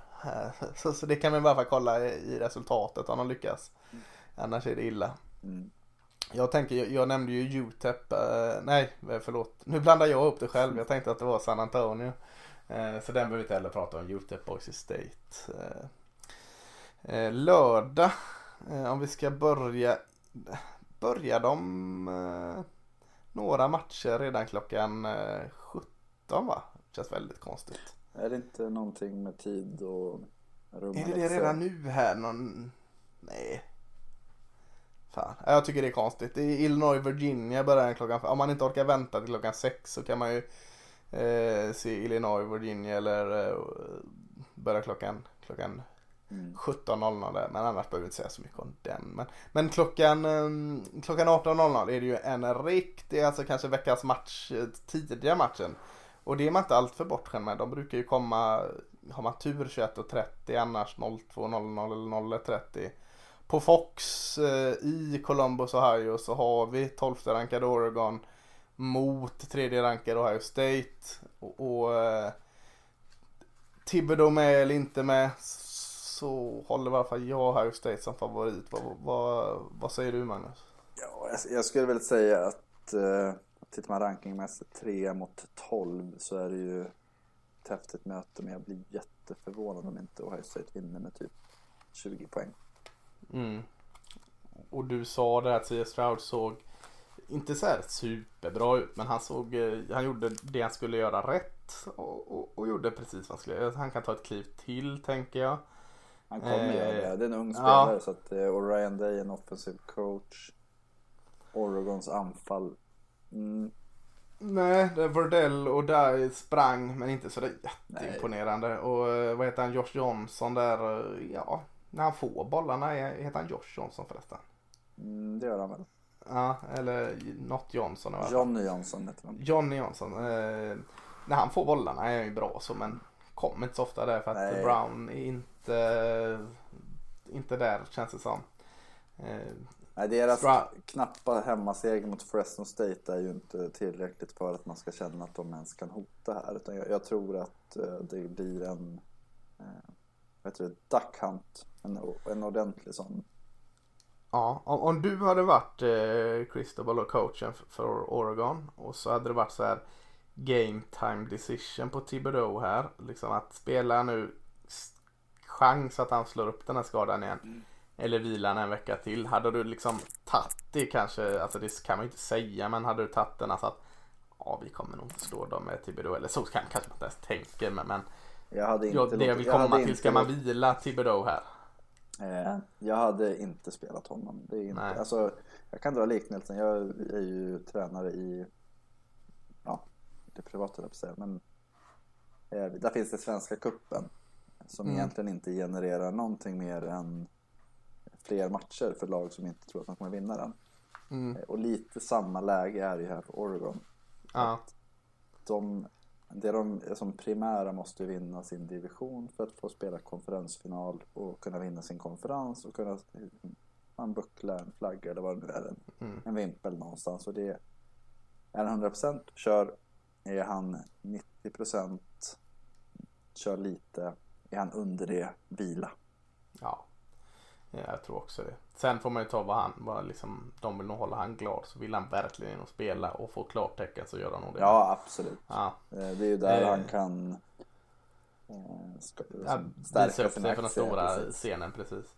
Eh, nej men C. Stroud tar kliv. Eh, han har eh, eh jättefina mottagare Olave och, och Garrett Wilson.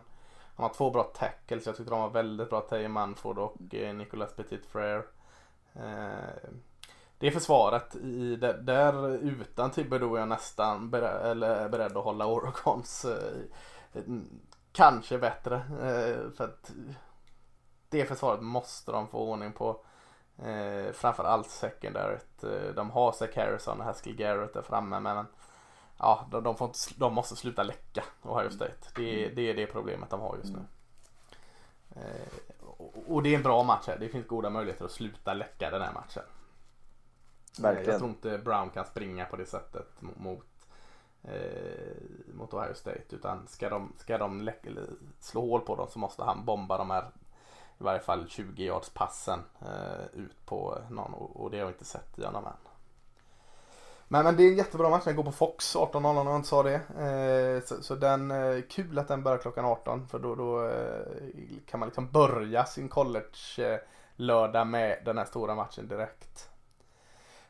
Skulle du mot förmodan inte vilja liksom, nej den vill jag inte alls se. Så har du andra 18 matcher som är lite småroliga.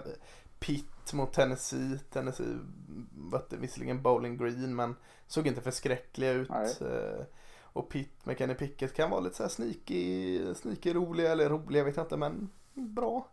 Ja. Eh, det är ju en annan 18 match om du skulle gå in det. Skulle du eh, Eh, annars några 18 matcher där som vi behöver nämna är det väl inte direkt va. Eh, om vi ska försöka hoppa. Eh, kunde ju tagit att Talsa förlora mot någon eh, skitskola som, som skrällmatcher. Just, ja, eh, de, de uh, möter Oklahoma State. Det är väl ingen sådär match. Så att, ska vi hoppa till 21.30. UC när... Davis var de torskade mot. Just det. UC Davis. Men, UC Davis. Mm. Eh, 21.30 på Fox Sport 1 så har du Penn State som tar emot Ball State. Mm. Eh, jag tycker den är lite småskärmig. Framförallt när man såg Penn State att de var bra. Och Ball State, en av de maxskolorna som jag ändå har fått upp lite god känsla kring. Tror inte det blir så mycket match här. Men Penn State har ju gjort sina plattmatcher eh, om man behöver kolla så långt bak för det. Så att kanske, kanske att det kan bli, jag säger inte att det blir skräll, men kanske, kanske att det blir jämnare än vad man tror här. Mm. Jag vill sticka in en match där och det är mm. Eh, Georgia UAB, University of Alabama, eller Alabama Birmingham. Ja just det, ja. När fasiken är den? Är den 18 än? Nej, 21.30. Ja, 21, ja men bra, då hade jag inte hoppat tidsschemat nej, i alla fall. Nej, nej, nej. nej. Så jag tänkte att jag, jag hugger den när det finns ja, eh, men det är bra. Nej men UAB är ju ett Eh, de har varit rätt bra senaste åren sedan de startade upp sitt igen och de har haft ett bra försvar. Om man tittar på vad Georgia var bra på sist mot Clemson så var det försvarsmässigt jättebra. Anfallsmässigt, mm, vi undrar. Här får de möta ett lite sämre lag som ändå har liksom styrkan i försvaret. Det ska bli kul att se ändå vad de mm. kan göra. Alltså det, det, är någonstans, gör de 12 poäng i den här matchen också då kan vi nog skriva av dem tror jag som titel, alltså nationella mästare. Däremot så kan de fortfarande komma ganska långt eh, ja, i sin division mm. och så vidare. Men just den här, när ni gasar, vad har ni då? Det är jag nyfiken på. Ja, men det, jag håller med. Den, den, den se, en värdemätare och se var Georgia står. Mm. Eh, behöver inte stanna upp så mycket och prata om den, men, men eh, femte rankade Texas A&M Colorado spelade på Denver Broncos hemmaplan i, i, i Denver. Lite småspännande match. Eh, Texas är ju favoriter.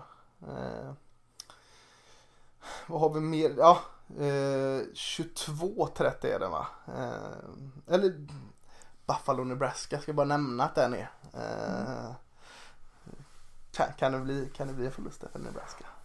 Alltså det, helt ärligt så eh, det var, det var liksom det första som slog mig när jag kollade på spelschemat den här veckan. Eh, bara för ja. visst, de mötte Wagner men de gjorde ändå 70 poäng.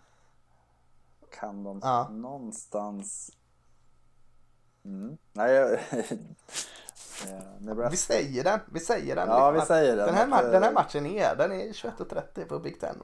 Den är här så, Buffalo så får ni, de får ni klura på en... De är inte jättebra men de har ändå alltid en förmåga att skapa saker framåt. Det är, Ja. Mm. Nej men vi, vi, säger att den är där. Vi säger, vi säger inte att det är, det är åt något håll. Men, men mm, den ligger där. 21.30. Mm. Eh, 21.30 har vi också Cal som, som förlorar mot Nevada. Vi, vi, vi höjde ju Cal i Pac-12 men vi sa samtidigt att ja, Nevada är inte lätt att ta. Och, och eh, rätt och rätt där, ja, vi vet ju inte om de är en, en dark horse i Pac-12 än. Men eh, vår tes håller den. De möter TCU, eh, TCU i Fort Worth känns som en, en bra match tycker jag. Ja, nej men det är, är två almost lag någonstans som mm. båda kan ja, vara där och stö, störa, skrälla, ställa till det, kanske ha en rankad plats i slutet av året och det eh, ja, vinnaren här har ju tagit ett ganska fint steg i den riktningen. Ja, Även jag, trots Cals förlust men ändå att det, det här är ändå lite annan kaliber på motstånd absolut. Men 22.30, alltså Oregon och eh, Ohio State, eh, kanske veckans match om man ska säga så. Men eh, den här utmanar de det i alla fall. Det är tionde rankade Iowa mot nionde rankade Iowa State. Eh, alltså undrar när båda de här skolorna var topp 10 och möttes. Eh, det kan inte vara allt för vanligt i alla fall. Nej. Nej, det är... Eh, och rimligtvis så kanske de inte borde vara, borde vara det nu heller. Nej, ett av dem borde vara det. Ja, jo, men precis. Ja. Att det. Det, för att förstå liksom magnituden av matchen så ska man också förstå att Iowa är inte... Det är, inget, det är inte Texas. Nej. Så att eh, de har ju fler rankade lag än staten Texas och eh, att vara hertig i den staten nu är jäkligt stort. Ja, verkligen. Eh, och får vi se om det ligger någonting i det de säger att Matt, Cam Matt Campbell har en annan spelbok som han plockar fram här nu när det börjar vankas tuffa matcher. Eh, för det behöver han nog göra i sådana fall. För, för det pratade ju en del om, om Iowa. Och Spencer Petras kan han liksom bara spela på lite över okej. Okay. Eh, han har en tight end i Sam Laporte. De har alltid bra tight end. De har eh, stabil offensiv linje har de ju alltid. Tyler Linderbaum där centern eh, leder och styr den. Eh, Tyler Goodson hade väl inte sin bästa match här. Eh, behövde han inte ha heller. Men där finns det kapital i springspelet. Och så har de den här jäkla gruppförsvaret. Alltså min favorit är ju Zach van Valkenburg vill jag säga att han heter. Mm. Eh, Edge rushen. Han stack inte ut så mycket senast. Då kom typ klev tre, fyra, fem andra gubbar upp och framförallt då Riley Moss med, med två pick six där. Så att, eh, kan det bli en reaktion på den här supervinsten och en reaktion i motsatt håll, alltså att de eh, kanske går ner sig lite här nu och samtidigt Iowa State liksom vaknar upp här och tänker fan vi kan inte gå på halvfart och, och liksom att det blir någon reaktion så tror du att eh, Iowa, Iowa State kommer från en knapp vinst och mot ett riktigt svagt motstånd och Iowa kommer från en supervinst mot ett starkare motstånd. Kan, kan det liksom ställa jo, till men absolut. Alltså det, eh, lagidrott överlag så handlar det ju väldigt mycket om att vara påslagen, göra rätt sak. Det räcker att det är en, två personer som inte gör det så ja, då, ser, alltså, då, då händer inte rätt saker. Eh, jag tror att Nej. Iowa State har haft Iowa i, alltså, i tanken ganska länge och det är det man får Ja, du menar att han kanske glömde lite tänka på Norden ja. Iowa och, ja, ja, att den vinner vi ändå på något sätt. Och sen, alltså ja. det är, alla som har spelat i ett bra lag någonsin har, har gjort sådana matcher och det där, just därför är den här superintressant för att se det som att vi kommer ju få se Iowa States topp tror jag. Hur bra är ni? Mm.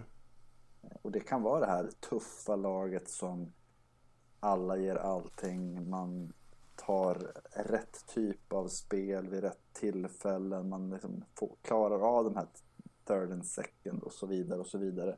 Liksom maler ner sitt motstånd. För det är så jag tror att de kommer behöva spela. Eh, och sen mm. har de ju Brock Purdy som ja, förhoppningsvis för deras skull då lyckas eh, bjuda på ett eller annat stort spel.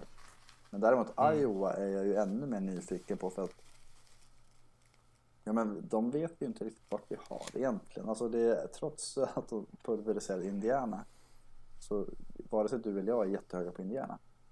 Nej. Men det här är ändå, det var väl för, det, nu är det säkert sju år sedan, men så Iowa Tell your kids about Iowa 13 and 0. Att, ja. Kan det vara en sån säsong? Alltså Wisconsin imponerade inte och rätt vad det är så två raka segrar, ett mot ett nionde rankat Iowa State och sen så helt plötsligt, vad har de för, alltså Penn State hemma, Wisconsin borta, that's it. Ja. Alltså det, det, ja. Ja, jag går jag, händelserna jag, jag, lite i förväg men, men du förstår vad jag menar att det, det ja, finns ju väldigt det... stora implikationer i den här matchen. Och vi får överreagera så här tidigt och, och jag är helt ombord Iowa-tåget. Jag, jag, jag går med 13-0 tröjan på mig. eh, den bär jag gladligen. Eh, Ja, Clemson kommer ta mer poäng eh, än tre mot South Carolina State så den behöver vi inte prata om. Eh, vi kanske kan stanna vid eh, nämna någonting som i Ja, Texas Arkansas 01-00. Mm. En klassisk match från när då Southwest Conference var de med samma rivalitet där. kommer bli det i framtiden också när Texas flyttar över till SEC. Arkansas hade lite problem tidigt i matchen mot Rice men man liksom kom ikapp och gjorde sitt. Och de var en liten glädjande överraskning förra året Arkansas här. Mm. Den är i, i, i Fayetteville, hemmaplan för Arkansas. Eh, kan de vinna den här mot Texas? Nej. jo, det är klart de kan, men jag tror inte att de gör det. Alltså det är, den, den skillnaden är ju... Vi pratade lite om Texas. De har ju helt plötsligt fått stabilitet. Mm. Kanske. Eh, Det är upp till bevis nu. Visar de att de inte har det då. Arkansas har ju skickliga spelare som kan straffa dem. Men jag, Ja. jag tror ändå att Texas har eh, lite för mycket eh, alltså kvalitet överlag. Vi pratar om det, talangnivån är ju högre. Eh, Och det tror jag räcker i, i en sån här match. Så. Sen är det ju som sagt, eh, ja, de gjorde lika mycket poäng och släppte in nästintill lika mycket poäng. Skillnaden är liksom i att Arkansas har svårt i passanfallet trots att de har, vad heter han, Catalon? Nej det är safetyn. Eh, Ja, de har han Grimmersin då. Vad Ja. fan heter han? Eh, han heter något eh, tråkigt, sån alldaglig som man Ja. glömt namnet på han. Eh, vänta, jag har, jag har, har nästan Arkansas uppe på i, i, min, eh, i mina anteckningar där så ska vi se vad, vad, vad han kan heta. Han heter så mycket som eh, Travion Burks. Traylon Burks till och med. Ja, så kan han heta. Ja. ja. Nej men att de har ju De har ju en, två, tre spelare som har den här liksom supertalangen. Eh, det tror jag Texas kan stänga ner och därför tror jag att de vinner. Men det handlar ju om att eh, ja, dra ner misstagen, klassiska, göra, vara stabil, vara trygg, göra det man tror på, bla bla bla.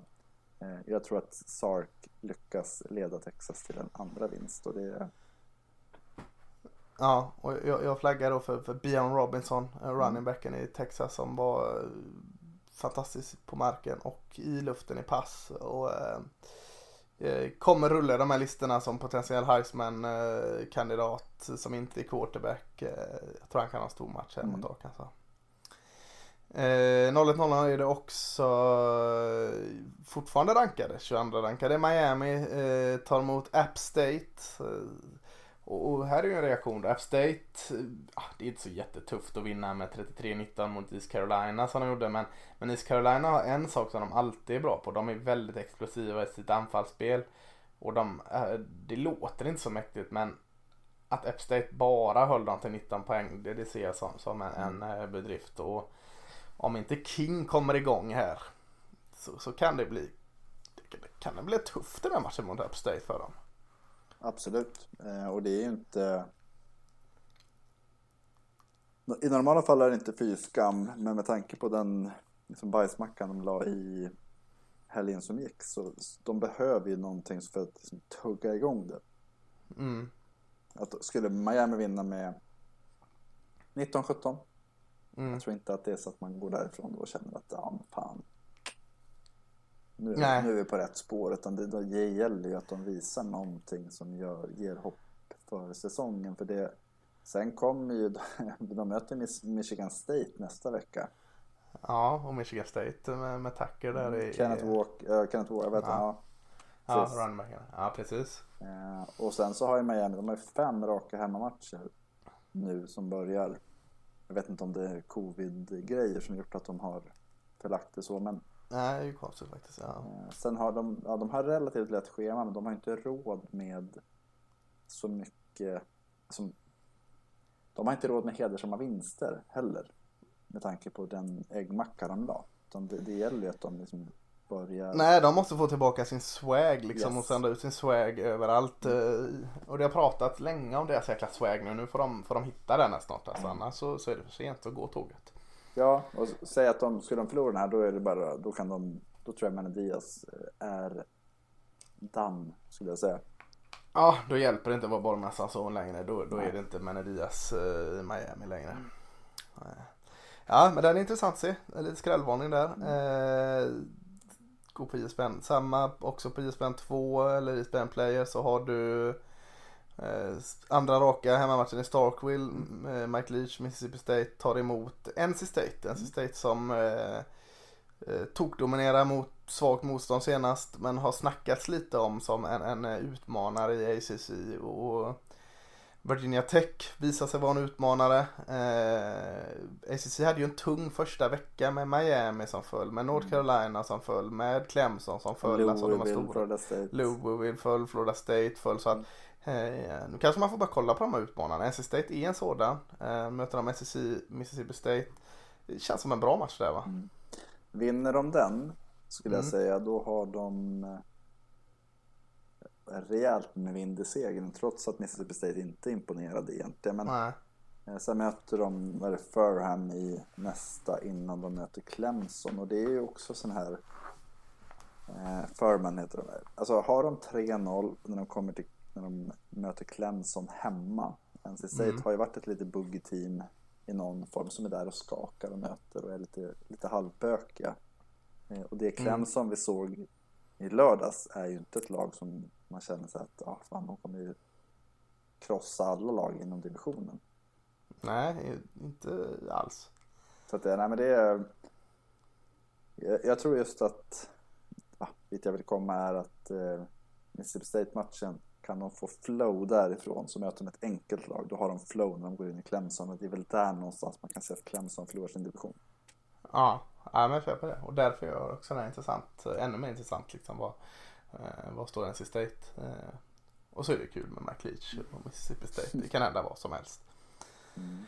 Eh, 01.30 har vi, eh, vilken match var det jag tänkte ta upp där nu och, och slänga i? Jo, Missouri, Kentucky, en SSI-match får vi nämna. Det är, det är första SSI-matchen va? Mm. Alltså. Eh, Där de möter varandra ja. Ja, eh, och, och Missouri, Kentucky det är East mot West. Men, men, nej, vänta nu fan. Missouri, är de i East eller? Bägge är East. Ja just det, så är det. Det eh, känns ologiskt eftersom de är i västra mm. men, men ja, så är det.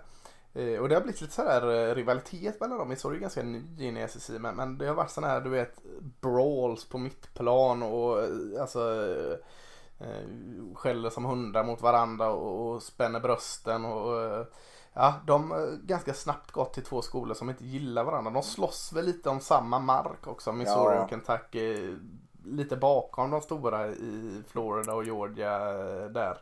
Någonstans fightas de. Och, och så att, eh, den i Kentucky mötte ju också en, en uh, inget att prata om skola sist. Men hade helt plötsligt, jag tror de hade den bäst, kuben med bäst QB-rating här uh, förra veckan. Lewis. Och det är ju inte, vad sa du? Lewis. Ja just det. Eh, passade för nästan 400 år och fyra touchdown. Och det är ju inte det man har förknippat. Det var länge sedan man förknippade Kentucky med ett eh, passanfall. Eh, nu eh, mot ett svagare motstånd såklart. Men eh, ja. Samtidigt hade de Chris Rodriguez som sprang för ja, 125-130 yards. Så ja. det, det, känns ju, Kentucky har ju varit Benny Snell och ett starkt försvar. Det är liksom bästa sättet att sammanfatta. Hur ja, och en stark goal, alltså ja. tunga liksom. Det, det, har varit eh, ground and pound offensivt mm. och så ett starkt tryggt försvar. Eh, ja, så, så och Missouri Ja, vi vet inte riktigt vad vi har dem. Eller jag vet inte riktigt vad vi har dem i varje fall än. De, de, kan, de kan ha ett bra de kan ha ett, alltså de, de är svårtolkade. Mm.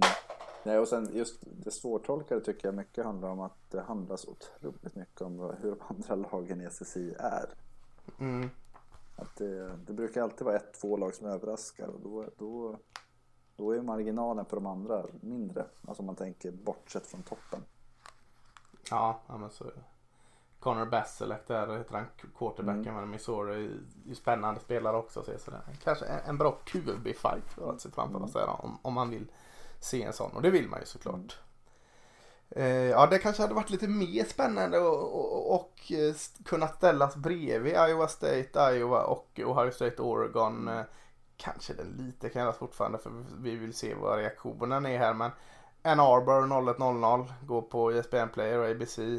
Kommer Washington som inte grejade Montana och tar emot Michigan som Visserligen bara mötte Western Michigan men såg bra ut när de gjorde det. Såg starka ut. Eh, eh, Michigan såklart favorit här men visst kommer vi vilja se ett bättre Washington denna matchen.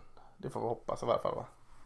Ja, Alltså, sämre lär de inte vara, men just Nej. att det handlar om hur långt det räcker också. Att det är ju väldigt, Ja. väldigt eh, det är, ja, att börja 2 0-2 för Washington, det, det tror jag är tufft. Och Michigan är jättefavoriter och de hade ju... Alltså, Det heter de A med en spelare. Var det inte Ronnie, Ronnie Bell? Bell, som Bell skadad? skadade sig. Men Ja, det, det är ändå så att de hade ju... Ja. Det känd, alltså jag, jag tänkte att första gången som man kände att Michigan hade ett anfall som var... Men det, det finns någonting där, det finns mycket. Ja. Sen så kan det, man bli lurad utifrån motståndet. jag tänkte säga, är inte det också då väldigt typiskt för Michigan att gå och förlora den här matchen nu? Jo, Det absolut. kändes som någonting Absolut. på gång. Boom, så kommer förlusten. Ja, absolut. Det, Mm. ja, jag kan se det, ja. Ja. Men Aiden Hutchinson såg ju skitbra ut, alltså edge rushen där för, för Michigan. Eh, Så han ska också bli förbannat rolig att se. Men Michigan är favorit, men, men, men eh, ja. Michigan eh, har haft problem med att hantera att vara favorit många, många gånger. Mm. Vad har vi mer här att bjuda på? Vi har en, en eh, klassisk rivalmatch på en oerhört jobbig tid om man ska vara uppe. Eller väldigt, enkel, eller väldigt enkel tid om man är vettig och går och lägger sig i tid. Ja, det är Holy War mellan eh, Utah och BYU. BYU som mötte Arizona i Vegas och såg okej ut. Det var ju ingen Zach Wilson som QB men eh, ersättaren här som jag glömt namnet på gick in och gjorde det bra. Eh, men Utah får väl se som favorit här va?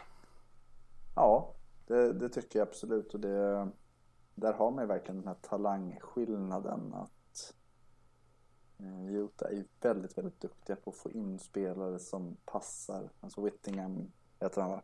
Har varit där Mm. i så många år och kan bygga. Alltså han, han är, vi pratade ju om när Saban är duktig på att bygga lag. Att Whittingham är ju i paritet egentligen med tanke på den talangnivå han har att jobba med. Mm. Eh, ja, men det är spännande och så är det en sån god rivalmatch så att eh, bara det ger en värld att se för.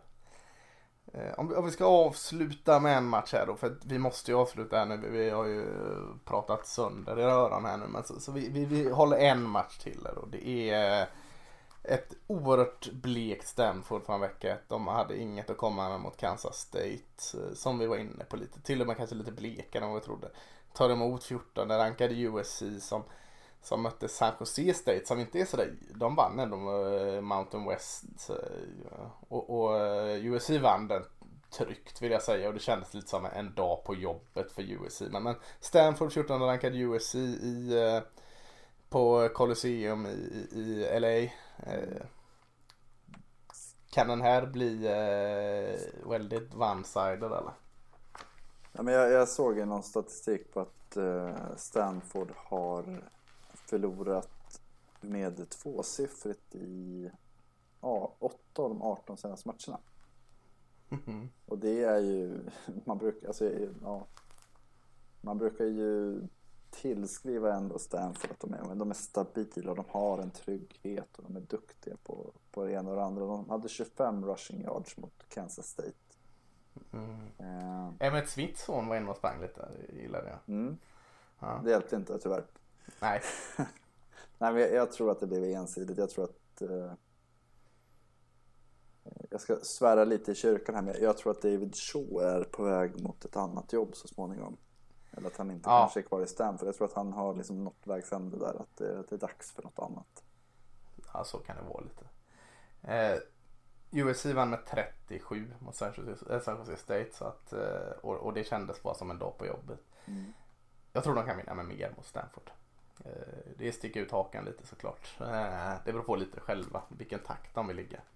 Eh, Cadence Lowis eh, gjorde absolut inte bort sig. Men, men han gjorde inte mer än man behövde och det, det kan han göra här. Eh, secondary tyckte jag såg jättebra ut. Det känns lite som det är varannat år för secondary i, i, i eh, uh, USC. Såg bra ut. Drake Jackson, Ed Rusher såg jättebra ut. De har ingredienser lite här och var. Eh, och och deras air raid system sätter sig allt mer. Drake London visade vad han kan så Keontae Ingram också bra på marken. Så att det, Keontae Ingram eh, helt okej. Jag såg att han famblade en jäkel han lyckades eh, behålla den. Eh, han hade stora problem med det i Texas. Mm. Malapay också där kan, kan köra en 1-2 punch. Så att Ja, Jag, jag tror den här kan bli, One-sided. ja den här kan vara, vara över snabbt. Men det är två stora program och jag vill se Kyle Slovis visa att han ska vara med i Heisman-racet här. Det, det tror jag han kan visa den här matchen. Jo men absolut, och jag, det är... Jag, jag tror att det är klasskillnad verkligen. Mm. Ja, vi har nästan hållit igång er i, vi börjar närma oss två timmar. Herregud, det är, det är vecka ett vi har summerat här och eh, vi ska försöka komma ner lite kortare såklart. eh, Men vi kunde inte hålla oss här så jag hoppas ni har förståelse för det och Mm. kan köpa det. Eh, Så, så vi, i outrot här blir egentligen att vi säger tack och hej och trevlig helg så hörs vi om en vecka va? Vi har inte så mycket mer att tillägga. Jag har lite ångest för våran, där samtalet bröts mitt i. Ja, vi får sätta på en sån här jingel eller något här. eh, Ja. Ja. Eh, Men ja, vi tackar och så hörs vi. Njut, hej! Hej!